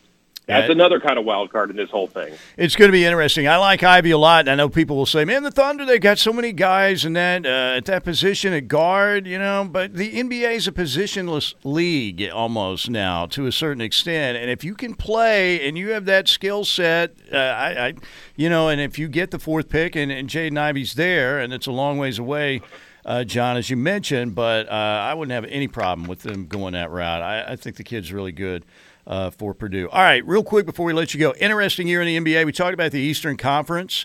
You mentioned Cleveland. Billy Donovan's done an unbelievable job with Chicago. Some people think DeMar DeRozan is a, a sleeper candidate for for MVP. It's been, uh, you know, if you look at what's going on, and we talk about injuries and trades, and we know what's happened to the Nets, but Miami, Chicago. Uh, when you look at the East, you have the Bulls and the Cavs among the top five seeds in that conference. Uh, Denver last night, you know, obviously Jamal Murray with the uh, the injury. Uh, they're thinking they could get him back for the playoffs. Michael Porter Jr. hasn't hardly played. They're waiting to see on his situation, so we don't know what Denver is going to look like when the playoffs roll around. But the thing I'm still looking at, the Lakers would be in the play-in game right now. They're seven games below 500. I mean, I, I don't know if a lot of people thought, oh yeah, the, the Lakers, man, add Russ. It's you know championship or bust. but there's no way we could have seen this kind of catastrophe with the Lakers, right? I mean, this is just really, I mean, it's been horrific. Yeah, it, it really has been, and you know, I, I was I was a little more bullish on that move than I should have been, um, and, and I understood, like you know, from a salary cap standpoint, you're trading all of your tradable guys and putting them into one giant basket that is Russell Westbrook, and then does Russell Westbrook mesh with LeBron James at all, et cetera, et cetera. Um, but you know, I, I just put a lot of faith in like, hey, LeBron tends to know what he's talking about when he says, "I want to go get a guy." And, you know, it's not all on Russ. He's obviously, he's always been, you know, just this giant magnet for criticism over the years. But, you know, the problem is you go out, you, you, you trade your, your mid, you know, level contribution type guys for Russ. And now you got to fill in all of those spots with a bunch of veteran minimum guys. Half of them have barely panned out, if at all. Um, you know, they're, they're one other additional signing. Kendrick Nunn hasn't played all season with a bone bruise in his knee it's just it, it's made for you know obviously just a just a bad homecoming for Russ, unfortunately. And you know you look back and there were moves the Lakers could have made well before this. They could have had you know Kyle Lowry on the team last season. Uh, they could have kept Alex Caruso. They could have done a number of things to put the team in a better position than where they are right now. And yeah, you know, uh, this team I think is just going to kind of be. I think they're sort of just playing their way till the end of the season. Yeah. and sort of getting it over with because what you know what realistic hope do you have at this point, given where they're at in the standings right now? Yeah, and even if Anthony Davis comes back, he's he'll get injured again. It seems like all the time. And you're right uh, with what they had to do to fill out the roster. Uh, it hasn't worked out well. It did work out well for Austin Reaves though, because he's got a spot in the NBA Yeah. and he's taking advantage of that so far. Hey, John, as usual, great stuff. We'll talk to you again soon. Thank you. All right, take care, guys. John Ham, Thunder Insider. We'll break right here when we get back. I want to talk for just a few minutes about uh, the situation on the PGA Tour with Tiger trolling Phil yesterday. We'll bring in Colby Powell, 73rd Hole Podcast. This was top notch stuff yesterday with Tiger coming after Phil. Stay right here. All right, if I had to pick uh, one song, this this would be my song. Number one, all Why is that? I don't know. I just love this song. I mean, I've got a lot of songs on my uh, favorites list, but I think if I had to pick one, it would be this one from Tears for Fears. By the way, I saw them on uh, CBS Sunday Morning about two weeks ago. They're looking really, really, really old. Well, that's surprising. I, that's not surprising because I think they are really, They- really, really old at this point. They are, man. They are. But, man, they were huge in the 80s, and they had a breakup. Those two guys, man, didn't get along for a long time. They're back together touring again. But, uh, yeah, I love that song. By the way, you know who else is looking really, really old? Me. I'm telling you, I look at the mirror, I see a face now that could frighten children. You could put me like in a haunted house at Halloween. I could jump out from behind the corner, and the children would be terrified. That's how old and ugly I'm getting over the years. It's not good at all. I'm starting to get 60 minutes Andy Rooney eyebrows too that I've got to work with, which they they, they must be trimmed or they're going to look re- even worse than they do. Okay, we have the one and only uh, Colby Powell joining us, 73rd Hole Podcast, knows golf inside and out. And yesterday, Colby, we got the news that it wasn't Phil, it was Tiger Woods winning the PIP Award, the inaugural PIP Award on the PGA Tour, the Player Impact Program Award. Uh, basically, how much uh, you affect the game in terms of social media, Q rating, all of that stuff. And Tiger, even though he didn't swing a golf club, was your winner. Eight million dollars awarded to Tiger. Uh, Phil got six million. But the great thing was Phil had tweeted out earlier recently that you know he was going to win the PIP award. Uh, thanks for supporting me, some of you haters, whatever. And Tiger came back yesterday after he won with a screenshot of Phil's tweet, and he quote tweeted it with a whoops and a shrugging the shoulders emo- emoji. It was top level trolling, don't you think? Still, man, it was the greatest tweet Tiger Woods has ever sent, and I don't know when he will be able to top it anytime soon because if you go look at Tiger's Twitter, all time, it is all just 100% professionalism. It looks like these tweets were created in a lab by robots somewhere out in California. Yeah. And then he comes after Phil Mickelson and hits him with the whoops. And yeah, don't count your chickens before they hatch. They said it was a late flurry from Tiger Woods. He posted a video of him hitting a range ball on November 21st, and then he played in the PNC Championship with Charlie the weekend before Christmas. And I'm telling you, the interest that that drummed up, we, we all kind of knew. Still, man, this was the Tiger Woods Lifetime Achievement Award program mm-hmm. to pay him back for all the money he's given into the Yeah. game. And I think you and I, as massive time Tiger homers, can agree that we're all very happy that Tiger went ahead and won the inaugural PIP Award. Yeah, and the PIP Award is this player impact program, and basically how much influence you have over the game of golf. The PGA Tour is playing you, paying you some extra money for helping grow the game and bringing awareness to the game. And the criteria, you, they look at Nielsen ratings, Google searches, the MVP index. I had no idea what meltwater mentions were, but they look at those as well. Q rating, as you mentioned, uh, Tiger. You know, anytime he tweets out something on Instagram or Twitter or whatever of him swinging a golf club in particular, or uh, and look, so many people tuned in to see he and Charlie play again in the PNC Challenge. It doesn't surprise me at all. But um, do you think you know Phil and Tiger have had a very interesting relationship? Uh, if you watch the Tiger uh, documentary Tida Woods, Tiger's mom used to call Phil Hefty instead of Lefty because he had a tendency to have a few extra pounds on, particularly when they were playing uh, golf, you know, up and coming as juniors. And uh, you know, uh, Steve Williams has talked about the fact that yeah, Phil's this or that a little bit in the past. It seems like they patched that up. So is this a shot at Tiger just trying to be funny, or do you think this was also a shot from Tiger? Uh, you know, because of Phil and what he had been saying about the uh, Saudi Super League and everything. because of the way Tiger and Phil's relationship has progressed over the past few years, I really do think that this was in good fun from Tiger. I kind of joked yesterday on Twitter, you know, Rory last week said, I don't want to kick someone while he's down. And then he proceeded to just kick Phil Mickelson over and over again. So I tweeted that same thing out about Tiger yesterday. I really do think it was all good, lighthearted fun, but things around Phil Mickelson right now are not good and are not lighthearted. So yes, I again I commend Tiger for having a little bit of fun on Twitter because I think that's what it is. But it is certainly going to be open to interpretation because right now everything with Phil is open to interpretation.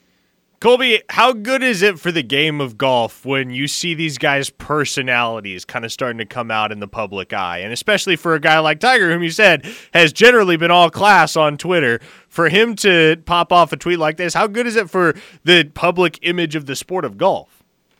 I think it's great. I think humanizing these players and just making them. I mean, they're just regular guys who just happened to be a lot better at golf than we all were. Maybe not Tiger. Tiger's not a regular guy. But these guys on the PGA Tour, they're regular guys. Viktor Hovland's just a guy. He just happens to be really good at golf. And the ability to showcase that personality more, and we've started to see it more in the social media era and the PIP era. I mean, even Bubba Watson. Bubba Watson gets $3 million for being 10th on the PIP list. You want to know why? Because he capitalized on TikTok, which is a younger audience, and he's getting half a million views on every post he makes on TikTok, and that is good to reach a younger audience and continue to grow the game because golf for a long time has been exclusively old, white, and male.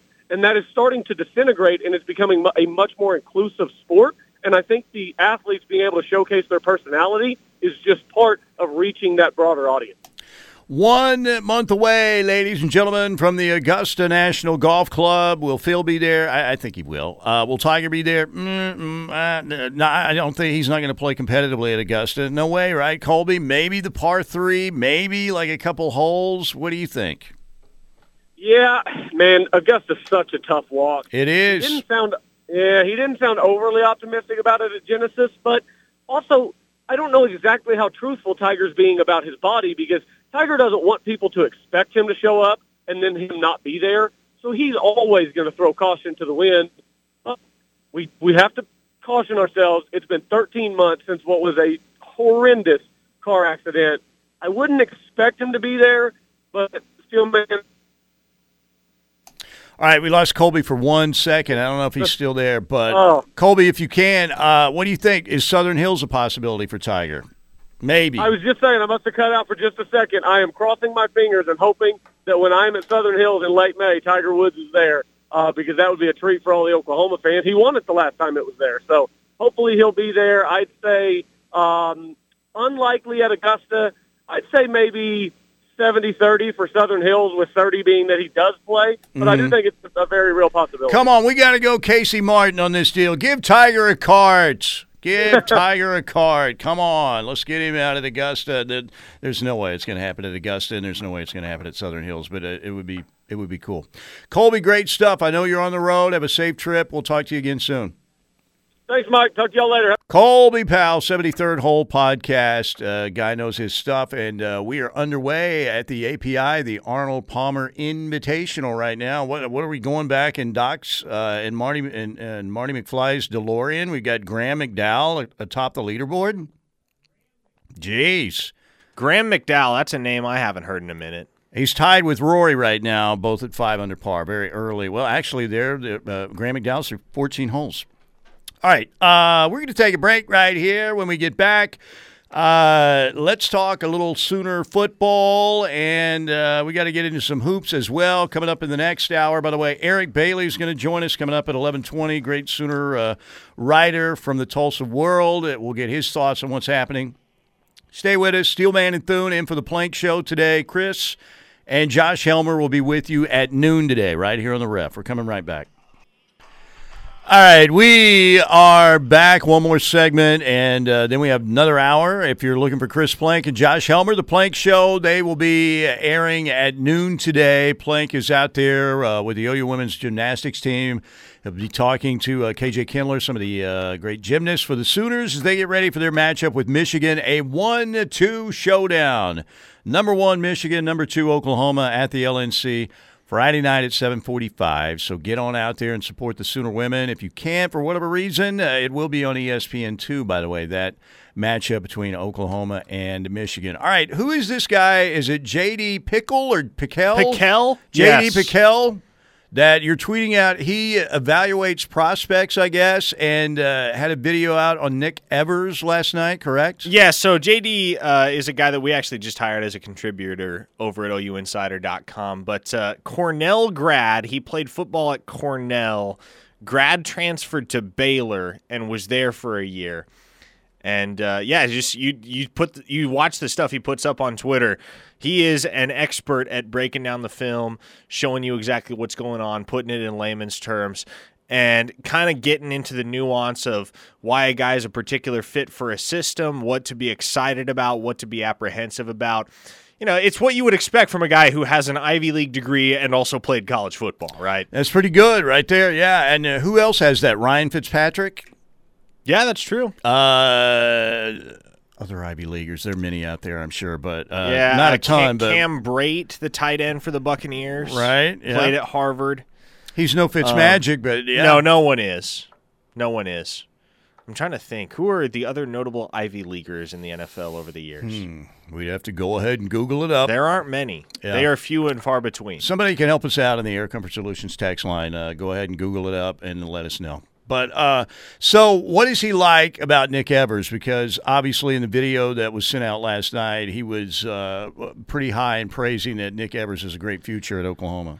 Yeah, and I think what he likes about Nick Evers is what I like about Nick Evers and what a lot of people like about Nick Evers. It's his decisiveness and his instinct in the pocket. He's got a very natural feel for the quarterback position. And he's not immune from making mistakes necessarily. And when you're a little bit more aggressive with your throws, the way that Nick, Nick Evers is, the ball is going to end up going the other direction sometimes. That's just the nature of the game of football is that, you know, you try to fit the ball into a tight window, there's very little room for error. Sometimes uh, you end up taking a shot that you probably shouldn't have taken in hindsight.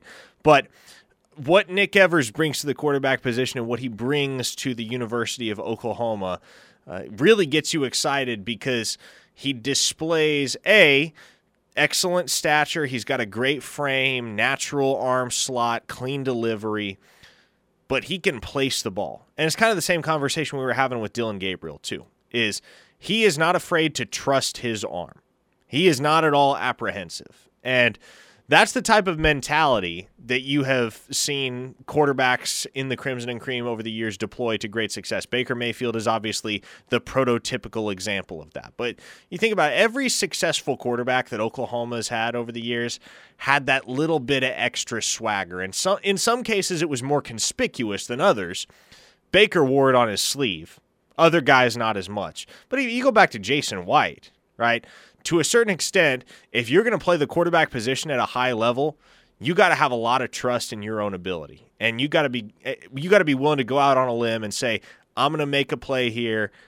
I'm going to trust what's in front of me, what my eyes tell me, what my instincts tell me, and I'm going to trust."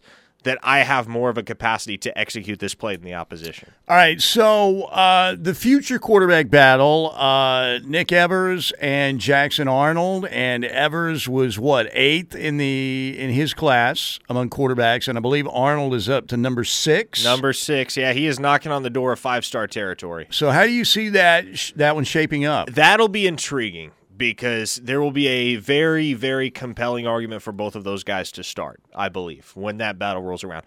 I I have given and will continue to give the edge to Evers just because he will have he'll have an extra year on Arnold by that point and the value of knowing the system and being able to experience it in practice over the course of that season is valuable. It means something in that quarterback battle. And I think Jackson Arnold is, is tremendous. I don't think he's going to be riding the bench for long in Norman, Oklahoma. But at least immediately, I would say Evers is probably the one that I would trust will win that battle.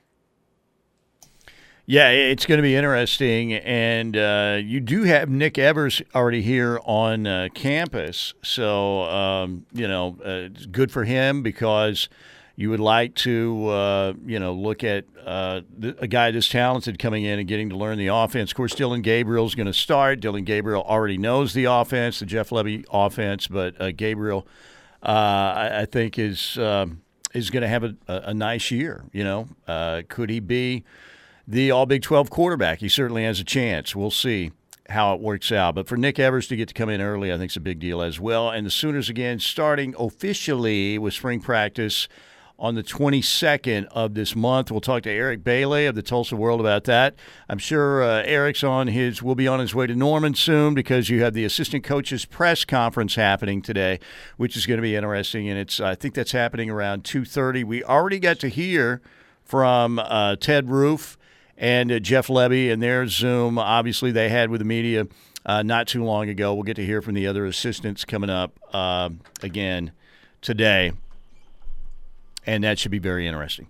All right, thank you to the Allisons, Bob and Robert Allison, Allison Insurance, AllisonInsurance.com. Give them a call, 405 745 2968. Thank you, Bob and Robert Allison, for sponsoring again our second hour today. We're coming back. Eric Bailey, Sooner Football, Sooner Hoops. We'll go to the text line.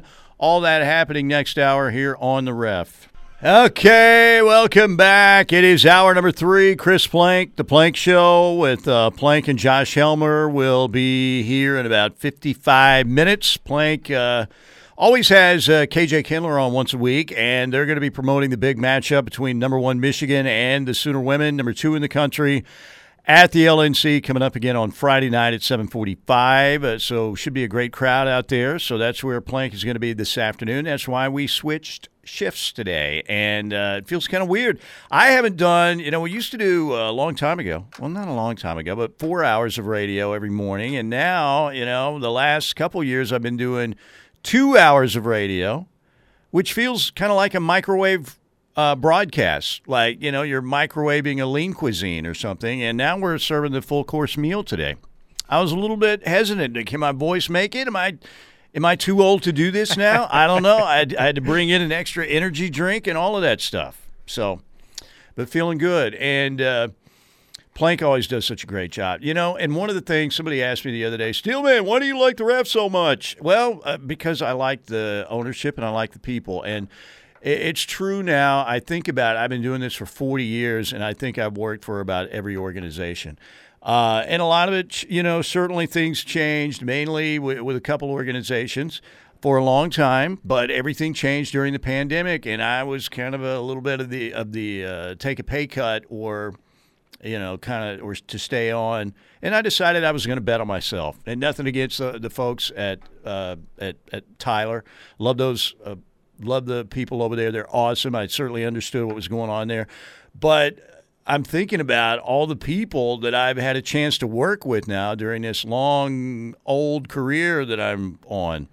And uh, that's why I, I always had a lot of respect for T Row. And, you know, T Row was at Channel 9. He would invite me to come on as a guest here and there, you know, that kind of stuff. And, um, you know, um, uh, you know, I, I knew the minute that OU hired him to do play by play that it was going to be a really good choice. Some people kind of thought, man, Toby's awfully young. What you, Toby, Toby, you could tell right from the start, even when he was uh, at you know SNU uh, working over there, that Toby got it. You know, uh, just one of those guys that you knew he's he's going to be really good. Don't worry about it. He's going to be really good, and uh, he's become a fan favorite, no doubt. Plank, I think, does an unbelievable job. Uh, Tyler, I've seen you know Tyler. Uh, we're we're both big golfers out at Cobblestone Creek. I've seen him out there a couple times. Uh, Tyler works like crazy. I I knew of you a little bit. Uh, but I didn't know a lot. And when I came over here, ownership, Casey and Brian said, uh, we want to pair you with Parker Thune. I said, all right, yeah, I've seen a little bit of his stuff. Don't know him. He's obviously younger, and I'm I'm on my way to the rest home, but that sounds good. He goes, well, Toby said he's going to be a star. And I said, but that's all I need to know.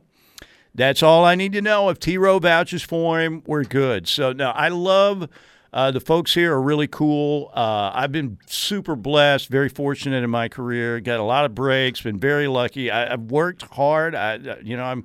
I've got a pretty good work ethic, I think, uh, and I love sports and I love being, you know, on the radio. But I'm I'm very fortunate now to have worked with a lot of people, you know, and some people people may think, well, I'm I'm I, maybe I'm the guy at the end of my career that's moving from team to team but I like the ownership. Ring here. chasing, yeah, huh? and then ring chasing, but. I like the ownership here. I know the kind of uh, reputation that Randy Laffoon had around here, uh, which was awesome. And I'd known Casey here uh, for a while, uh, going back early radio days, and uh, uh, just this was the place for me, and I, I love it here. You know what I really like about it? So you hang on, hang on. Go ahead. You feel like you're Brent Venables in this situation? You've I- been around the block, know. and now this is see Brent's the man. I'm not the man. I'm just playing out, man. I'm just trying to get to Social Security age here, but I'm putting in the effort every day. I've always told people, man, you put in a great effort every day, get there early, and do the work. That things will work out for you in most situations. But no, Brent's the man, and you know, I, I just feel like I'm a I'm a contributor. here, Okay, so now know? here's what we got to do. We have to uh, we have to decide which member of the OU coaching staff each member I'm of our Ted ref Roof, lineup man. is. I'm Well, Ted I, Roof. I, am pretty obviously Miguel Chavis. Yes, in that conversation. Yeah, yeah, that's a good question. I, I, I will. I'll put Ted, myself. Ted Roof is a good one for Ted you. Ted Roof's Like, been around. you- He's yeah, respected. He's moved around a little bit, but he knows the game. He knows what's going on. You know, I haven't lost my mind yet. Hopefully that won't happen. But uh, you know, we, we're all doing. I, I kind of feel like a lot of us are doing things we never expected to be doing because of the pandemic, right? Legit. I, you know, um, I, I didn't think I'd be working two jobs, but I am. And basically, you know, I consider them both two full time jobs based on the prep I do for both because I, I like, I'm an over prepared guy. I've always thought, why wouldn't you be over prepared? You should be. But I love it here. I'm also doing the streaming show uh, thanks to my friends at Riverwind. They jumped on board as a sponsor there. Justin, shout out. Love you guys. Be over there later today, and I'm very fortunate in that respect. But I'm I'm just having a good time, man. I love uh, I love the camaraderie here. One of the things, Parker, that I like here is when I was doing strictly mornings. And when I was working in Tulsa, I was doing that from home. So, and I, I liked the people there. They were great too. Uh, one of the toughest calls I ever had to make was to Kevin Ward uh, to tell him that I was I was going to be taking this job because I have a great respect for Kevin. But at the same time, uh, you know, in the mornings it was kind of like I was loner guy. I would go into the studio. I would get in like when I was doing morning radio. We'd go on at five thirty. I'd get in like three thirty. Go cut my audio, uh, write down the segments I wanted to talk about. But there was hardly nobody there. Maybe another morning show or something, and they were doing their thing. This reminds me of the old days, man, when I first started, because you can come out and shoot the you know what with uh, TJ or, you know, Drake or Tyler or Mark, any of the guys. We got a Perry, a bunch of good guys here. And I enjoy that because I haven't been- able to do that in forever, you know. And I'm usually when I'm when I get to work, I'm pretty much locked in on what I want to do. But if I get some extra time, it's really cool to just sit out there and tell the old stories again. You know what I'm saying? So anyway, Okay, so you're Ted Roof. mm-hmm. you're Miguel I got Chavis. Chavis. We're gonna say Toby is Cale Gundy, program guy. He is, but I mean, the, the who are the he- who's the he- who's Brent then? I mean, uh, the, Brent, I feel like we have to Brian? assign uh, we have Yeah. to assign Casey and Brian collectively to Brent. So. okay. Uh, so who's Jeff Lebby? Mm, mm, good question. We see we got to do this the other way. We got to talk about okay, which personality fits which coach rather than Mhm. which coach fits which personality because we're not going to we have what 8 on-air talent here and we have 11 coaches on staff, so there'll be some that we don't assign. But Who's the director of operations again? Uh, Thad uh, Turnipseed. Thad Turnipseed? Who's Turnipseed? Maybe I should be Oh, T- Turnipseed. no, TJ is Turnipseed. TJ. Uh, I don't the- know if he's the- TJ. I don't know if TJ wants to be a turnip seed. Oh, why not? Now I don't know. It's it's a little close to hayseed. Maybe I don't know. That's a great name though, man. He's so well respected too. But I've always thought Thad Turnipseed would have been a great character in a children's book. You could have written a series about Thad Turnipseed uh, with a great children's book, right? Don't you think? Toby's the children's book guy. He should do that. That's right. The Adventures of Thad Turnipseed with Tiro. Okay, we're gonna we're gonna say Josh Helmer is Joe Jon Finley Mm-hmm. because Joe Jon Finley, over the course of his coach, coaching career, has done a little bit of everything. I'll Josh you this, Helmer is yeah. that guy. Josh, uh, Josh works his tail off, and the most surprising thing here, because I didn't know a lot about Josh. I knew Joey, you know, from afar. You know, some of the stuff that he's done. Never actually met the guy, but you know, respected him. Uh, I'd heard a little bit, you know, and seen Josh some, but I hadn't heard a lot of Josh. Uh, you know, because you're doing other things.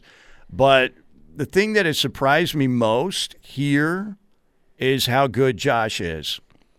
Uh, like I said, and I just did. I guess I didn't listen enough, but he's really good, man. He he does a great job, and he works really hard. So, anyway, We're gonna say Plank is Todd Bates, invaluable member of the staff, always working, literally always working. Does I don't Plank know how Plank sleep? does it, man. I really don't know how Chris Plank does it, man. Uh, for his voice to hold up like that and the energy he has at all times, it, you don't hear Chris Plank dragging right? Like he doesn't come in and go like, man, you know. And the dude, I think he he may log more radio hours than anybody in America. I don't think that's out of the realm of possibility at no, all. I, Like- the guy's amazing, and uh, you know it's a because sometimes Plank gets out of here so fast. I'm like, man, these headphones are jumbled up. Oh, it's Plank because he's got to jet out of here. He's like, he's like the uh, Roadrunner in the cartoon. The minute he's off, woo, he's off to another job. You know, but he's he's a solid pro. But no. Um, I, I, I love it here, and I'm very fortunate to be here. We've had a good time. Parker, I, you know, we uh, I think we had pretty good chemistry almost right away. I mean, it's not going to happen right away, but I feel like I know where you're headed. I think you know where I'm. Uh, you know, we tend to tend to stay on uh, the uh, the clock as well, which is always good. I, that's the one thing that has always bothered me in radio is long segments when you come back and you you only have like two minutes and then you have to take it to break again. Yeah. that. So, and I don't think we we hardly do that at all. Which you know, I don't know if the listeners notice that, but anyway. Okay. Teddy is DeMarco Murray. Yeah. Been around the block. Oh yeah. Wore the crimson and cream. Star. He's he's not the most outspoken member of the team, but when he does speak, you listen. Oh yeah, absolutely, no doubt. Um, I'm trying to think who's the Schmitty of the staff. Oh, the Schmitty? I, Hmm. I don't think we I don't- have do a we have a here. Schmitty? Yeah, we, we need to get tougher. We need to find us a Schmitty.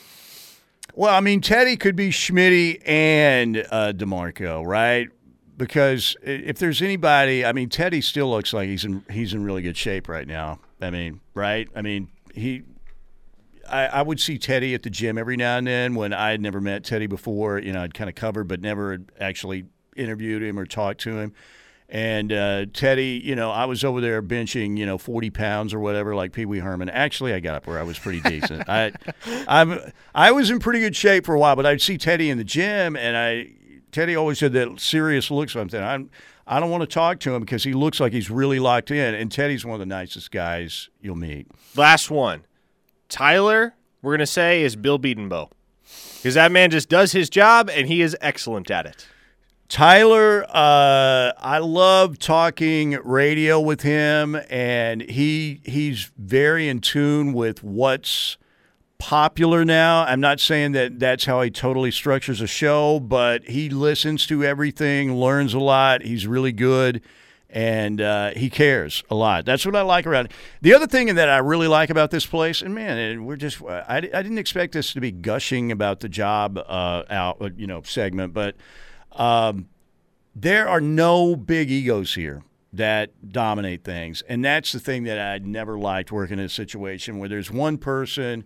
Uh, and I'm not saying I'm not th- saying any names or anything, but one person that uh, you may feel like is more about themselves than the overall station, uh, whether it's TV or radio. I've never liked that. And here, look, we're all human. We're all we make mistakes and everything, obviously but nobody's here walking around with some gigantic ego. And that is really a cool situation. All right, ladies and gentlemen, our sponsor for hour number three here on the Plank Show slash Steelman and Thune at 11 a.m. Roof Tech. Brought to you by the good people at Roof Tech of Oklahoma, locally owned and operated for 30 years. Called Josh Tucker at Roof Tech for all your roofing needs. The number 405 703 4245. They guarantee the highest quality workmanship in the roofing industry. All right, let's come back talk Sooner football with Eric Bailey up next. All right, we are back. Good to have you with us. Steelman and Thune in uh, for the Plank Show for now. The Plank Show will be uh, today at noon, right here on the home of Sooner fans, the Ref Radio Network. Which trio do you like better? Jack Bruce, Ginger Baker, Eric Clapton, or Geddy Lee, Alex Lifeson, Neil Peart? Ooh, I got to go with Rush. Yeah, I'll go with Rush too. Those guys are just like in terms of sheer musical talent. I think we had this conversation with Garin a while back when we had Mm, him on the show. yeah. but Rush, like all told, might be the most musically talented trio of all time. You know, I, I think if you put Ginger Baker is one of the greatest drummers of all time, but I would still go with Neil and uh, Clapton versus Lifeson. I would go slight edge Clapton, but to me, the bigger edge is Geddy Lee over Jack Bruce. Victory for Rush. There you go. Eric Bailey, ladies and gentlemen, uh, we have billed Eric, and uh, we still believe that he is uh, number one in the uh, rankings, nicest Oklahoma media member. Uh, he's also an excellent writer, and I gotta uh, ask you, Eric, what do you, uh, man? It was kind of uh, you may have known because you've known Jason forever, and you guys are, you know, running around the same circle. But um, uh, Jason Kersey leaving the Athletics, going to go after a law degree, and man, uh, great writer, great guy, and uh, we certainly wish him the best. you know, Jason is one of my best friends. I will say that. And uh, I remember uh, last before the football season, uh, during fall camp, he told me he was uh, getting ready to take his LSAT just to, to prepare and see if he could get admitted to law school. And he was nervous. And uh, I, you know, I told him just do what you do. And uh, he called me right away when he found his results that he had passed. And uh, so all football season I've known. And we've talked about it over and over how, you know, this was going to be it. And Jason's such a good friend. I mean, we started the beat in 2012 together, have countless stories. Some we can talk about on the air, some we can't. but it, it, the, the road trip, I want to miss the road trips, the camaraderie, the before the game uh, press box conversations. I'll miss a lot with Jason. But you know what? He's going to, how many people can say they had a profession where they were a sports writer for a major college football program?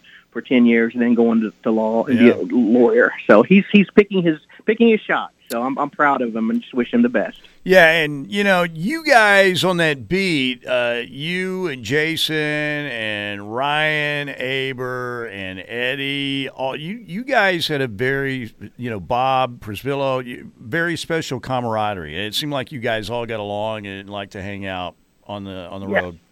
We do. We com- you know, we compete a lot. Don't don't get us wrong. We always want to beat each other on stories, but you know, we both all understand that you know we all have families, and you know, there's more to life than just work. It's friendships. And in fact, you know, uh, back in January, Ryan and his wife and me and my wife went to see Oklahoma together. I mean, just to go see a play.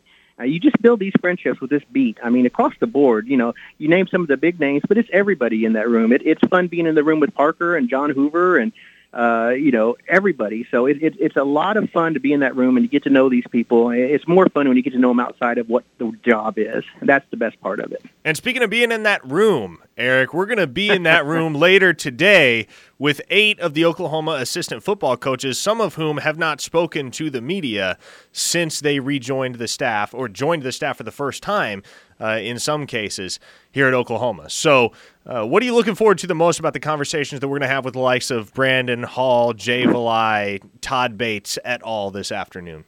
I, yeah, I'm looking forward to it, Parker. I really am. In fact, I'm you, you guys are the last thing I'm doing. I got to go get gas and then start driving to Norman from Tulsa. So uh, I'm getting ready to do that. But I'm looking forward to, you know, the, the the key thing about this is just putting the name with the face and letting him see us too. That's the key too. These these coaches, these new coaches, they don't know who we are, and they finally get to see us face to face. It looks like we're going back to normalcy a little bit with these interviews, one on ones, and such. Uh, I'm anxious for that and just anxious to get to know these coaches. Uh, you know, why? What did what did Brent Venables ask you or tell you when he was recruiting you to coach at Oklahoma? What was his message? And I'd, I'd love to hear those answer for those from those coaches, and uh, also the potential. I mean, it, it's this is rebuilding for them in a way. Oklahoma doesn't really rebuild much, but these these uh, these coaches coming from Clemson, they understand they want to get Oklahoma over the top to the next level, and uh, I'm just curious what they see in terms of Oklahoma's potential. Eric Bailey with us does a great job for the Tulsa World, uh, joining us on the law offices of Rod Polston, Oklahoma Tax Resolution Line. It's Steelman and Thune here, in for Chris Plank, and uh, the Plank Show will be up at noon today, right here on the Ref. Uh, we were talking about this earlier, Parker and myself. It feels like this is the most anticipated spring football session in a long time. Are you, are you getting that feeling too? I am. I think just the newness of it and just seeing what Jeff Lebby's going to be able to do with this offense with Dillon Gabriel, Nick Evers, you know, it, uh, it really helps that uh, Dillon Gabriel is on on this roster because he understands what Jeff Lebby wants from that quarterback position. Now, it's not going to be a seamless transition for the other players because they're learning, and it's going to be Dillon Gabriel's responsibility to bring those guys along to be a coach on the field. But I think that having him on campus is really gives them a step up. Uh, just curious too. Just you know, the coaches, the assistant coaches, they spent these last two months getting ready to install a new game plan on offense. Uh, how much work has gone into that? How many? How how different does Bill Bedenbaugh have to coach? Uh, Cale Gundy, uh, Demarco Murray. What what? How much do their jobs change? Uh, I'm really curious about the offensive side of the ball and what they're going to do. And uh, I, I, but you're right. In terms of being most anticipated, I think so. And it's interesting they're they're starting behind spring break too. Uh, they're they're not going to take that break like years past where they go a week, take a break, and come back. They're going once they hit the ground, they're going to hit the ground running and move forward.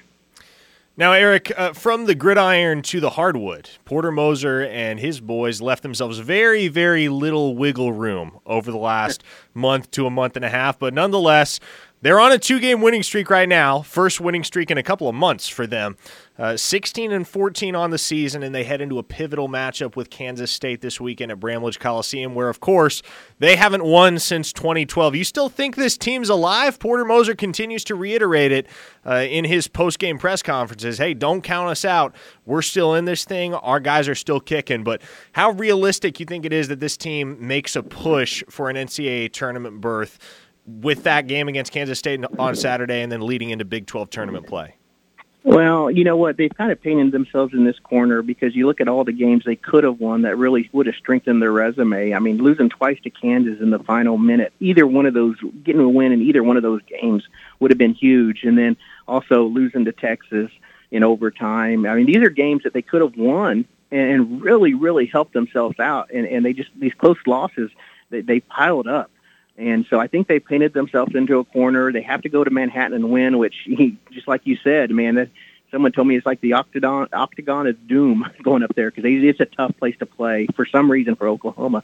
But if they somehow get that win, they avoid the uh, playing game for the Big 12 tournament, and then you give yourself an opportunity to probably play a two seed.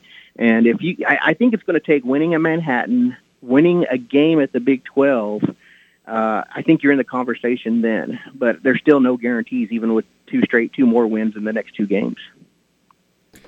Eric, we appreciate your time. I, you, are you stopping at QuikTrip before uh, you head this way? Is that the deal? Get, that's the deal. Getting gas at QuikTrip, getting a a QT quart of Pepsi and then head, hitting the road. Ah, a, a regular Pepsi, huh? And, and no Oh, snacks. oh yeah, the yeah the the real stuff. Yeah, I don't deal with that diet Pepsi. Everyone in my house drinks diet Coke, diet drinks, but me, man, there's no flavor there for me, I guess.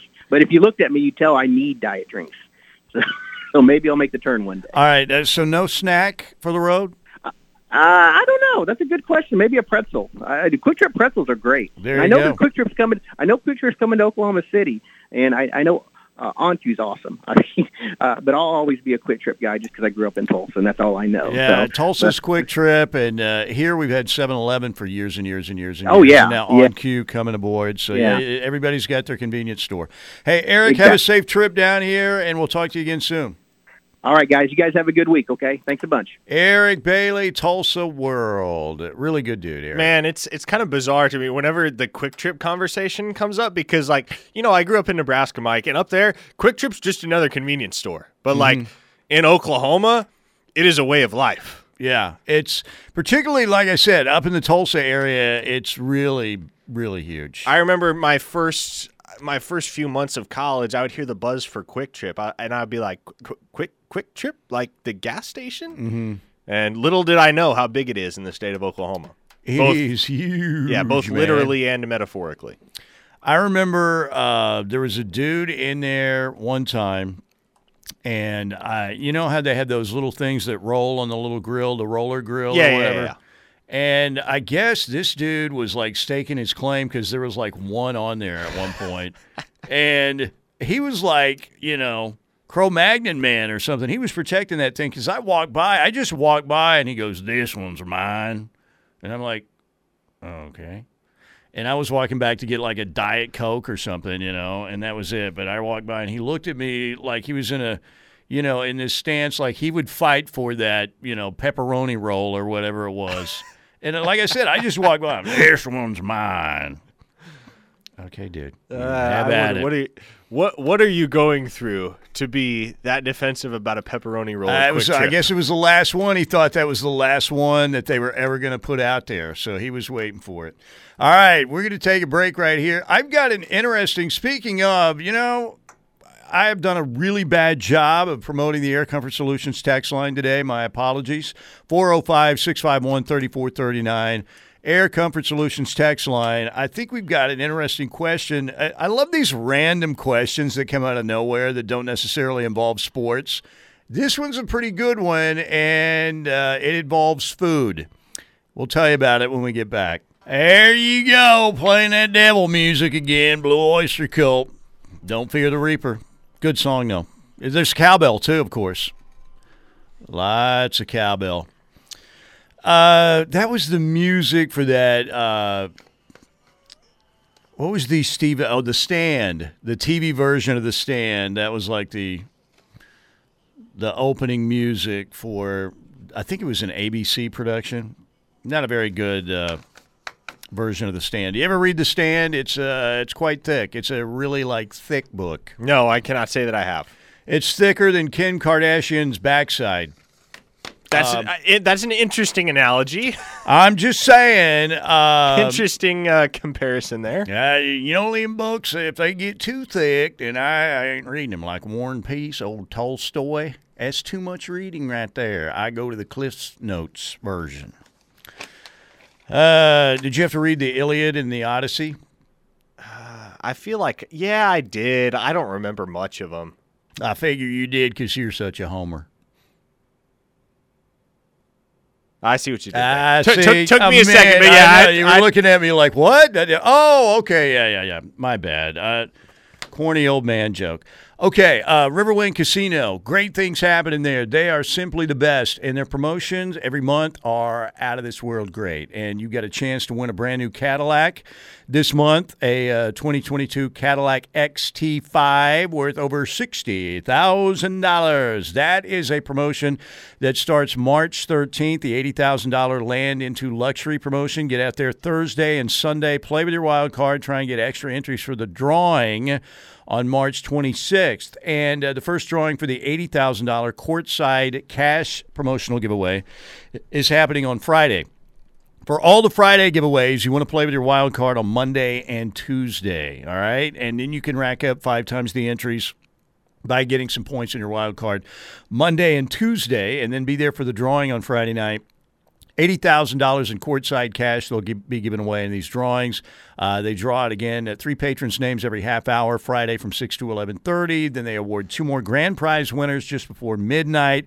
And again, I've always said, get out there on a Friday night, make it a date night, head out, have a great meal at Chips and Ales Pub Restaurant or at the River Buffet on steak night or the food court, the season's food court. A lot of great options there. A brand new IHOP is over there at the food court.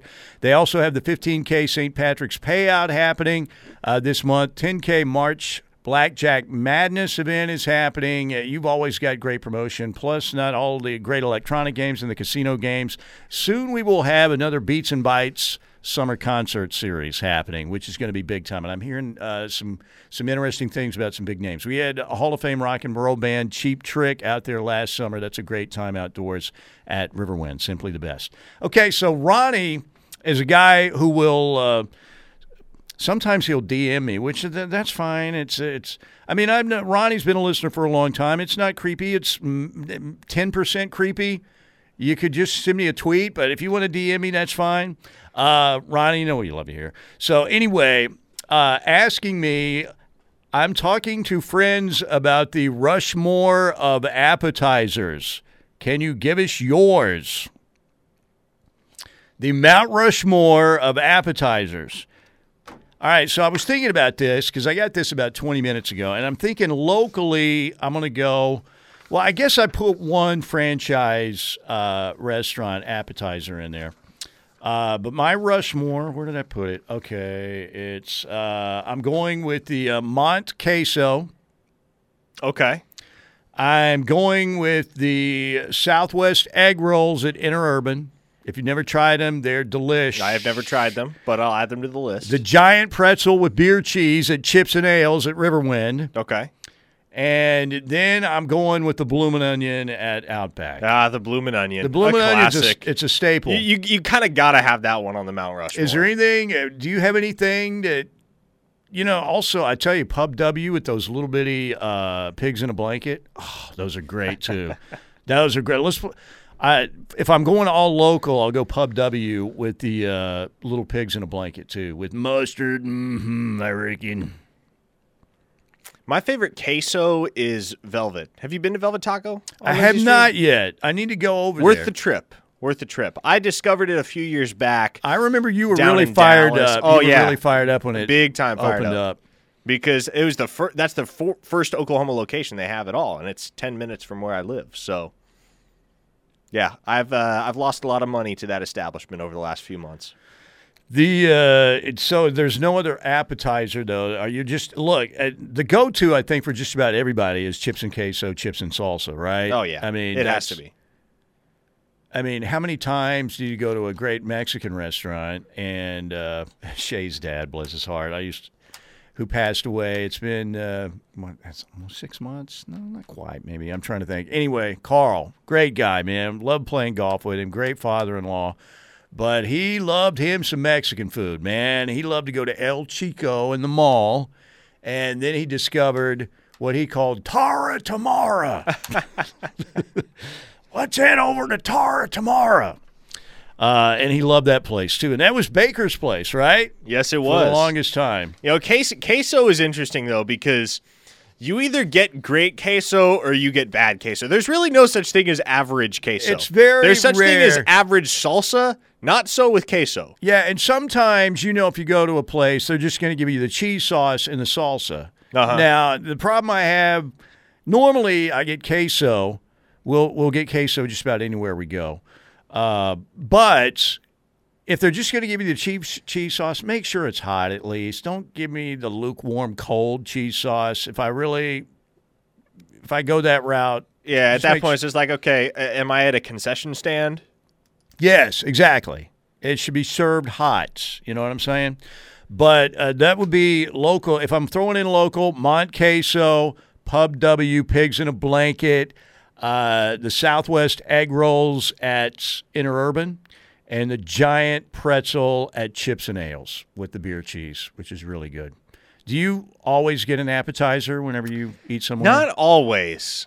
Uh, it kind of depends on what I'm eating. Mm-hmm. You know, if I'm going to a Mexican restaurant, of course I'm going to get chips and queso, right? But in any other circumstance, like if there's an entree at a place that I'm really, really looking forward to, I stray away from appetizers just because my whole philosophy on it is well, I want to I want to have as much room as possible for that entree, and I want that entree to hit different. Mm-hmm.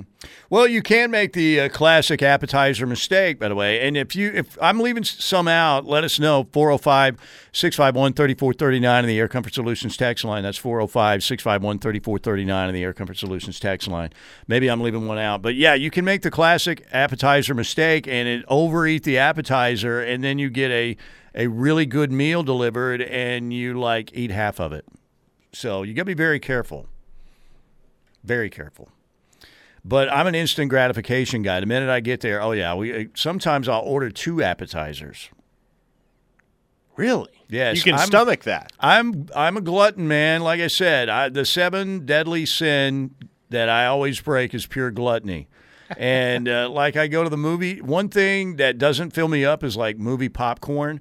So, dude, I will have like the entire Paul Bunyan giant sized bucket devoured by the time the trailers are just about to end.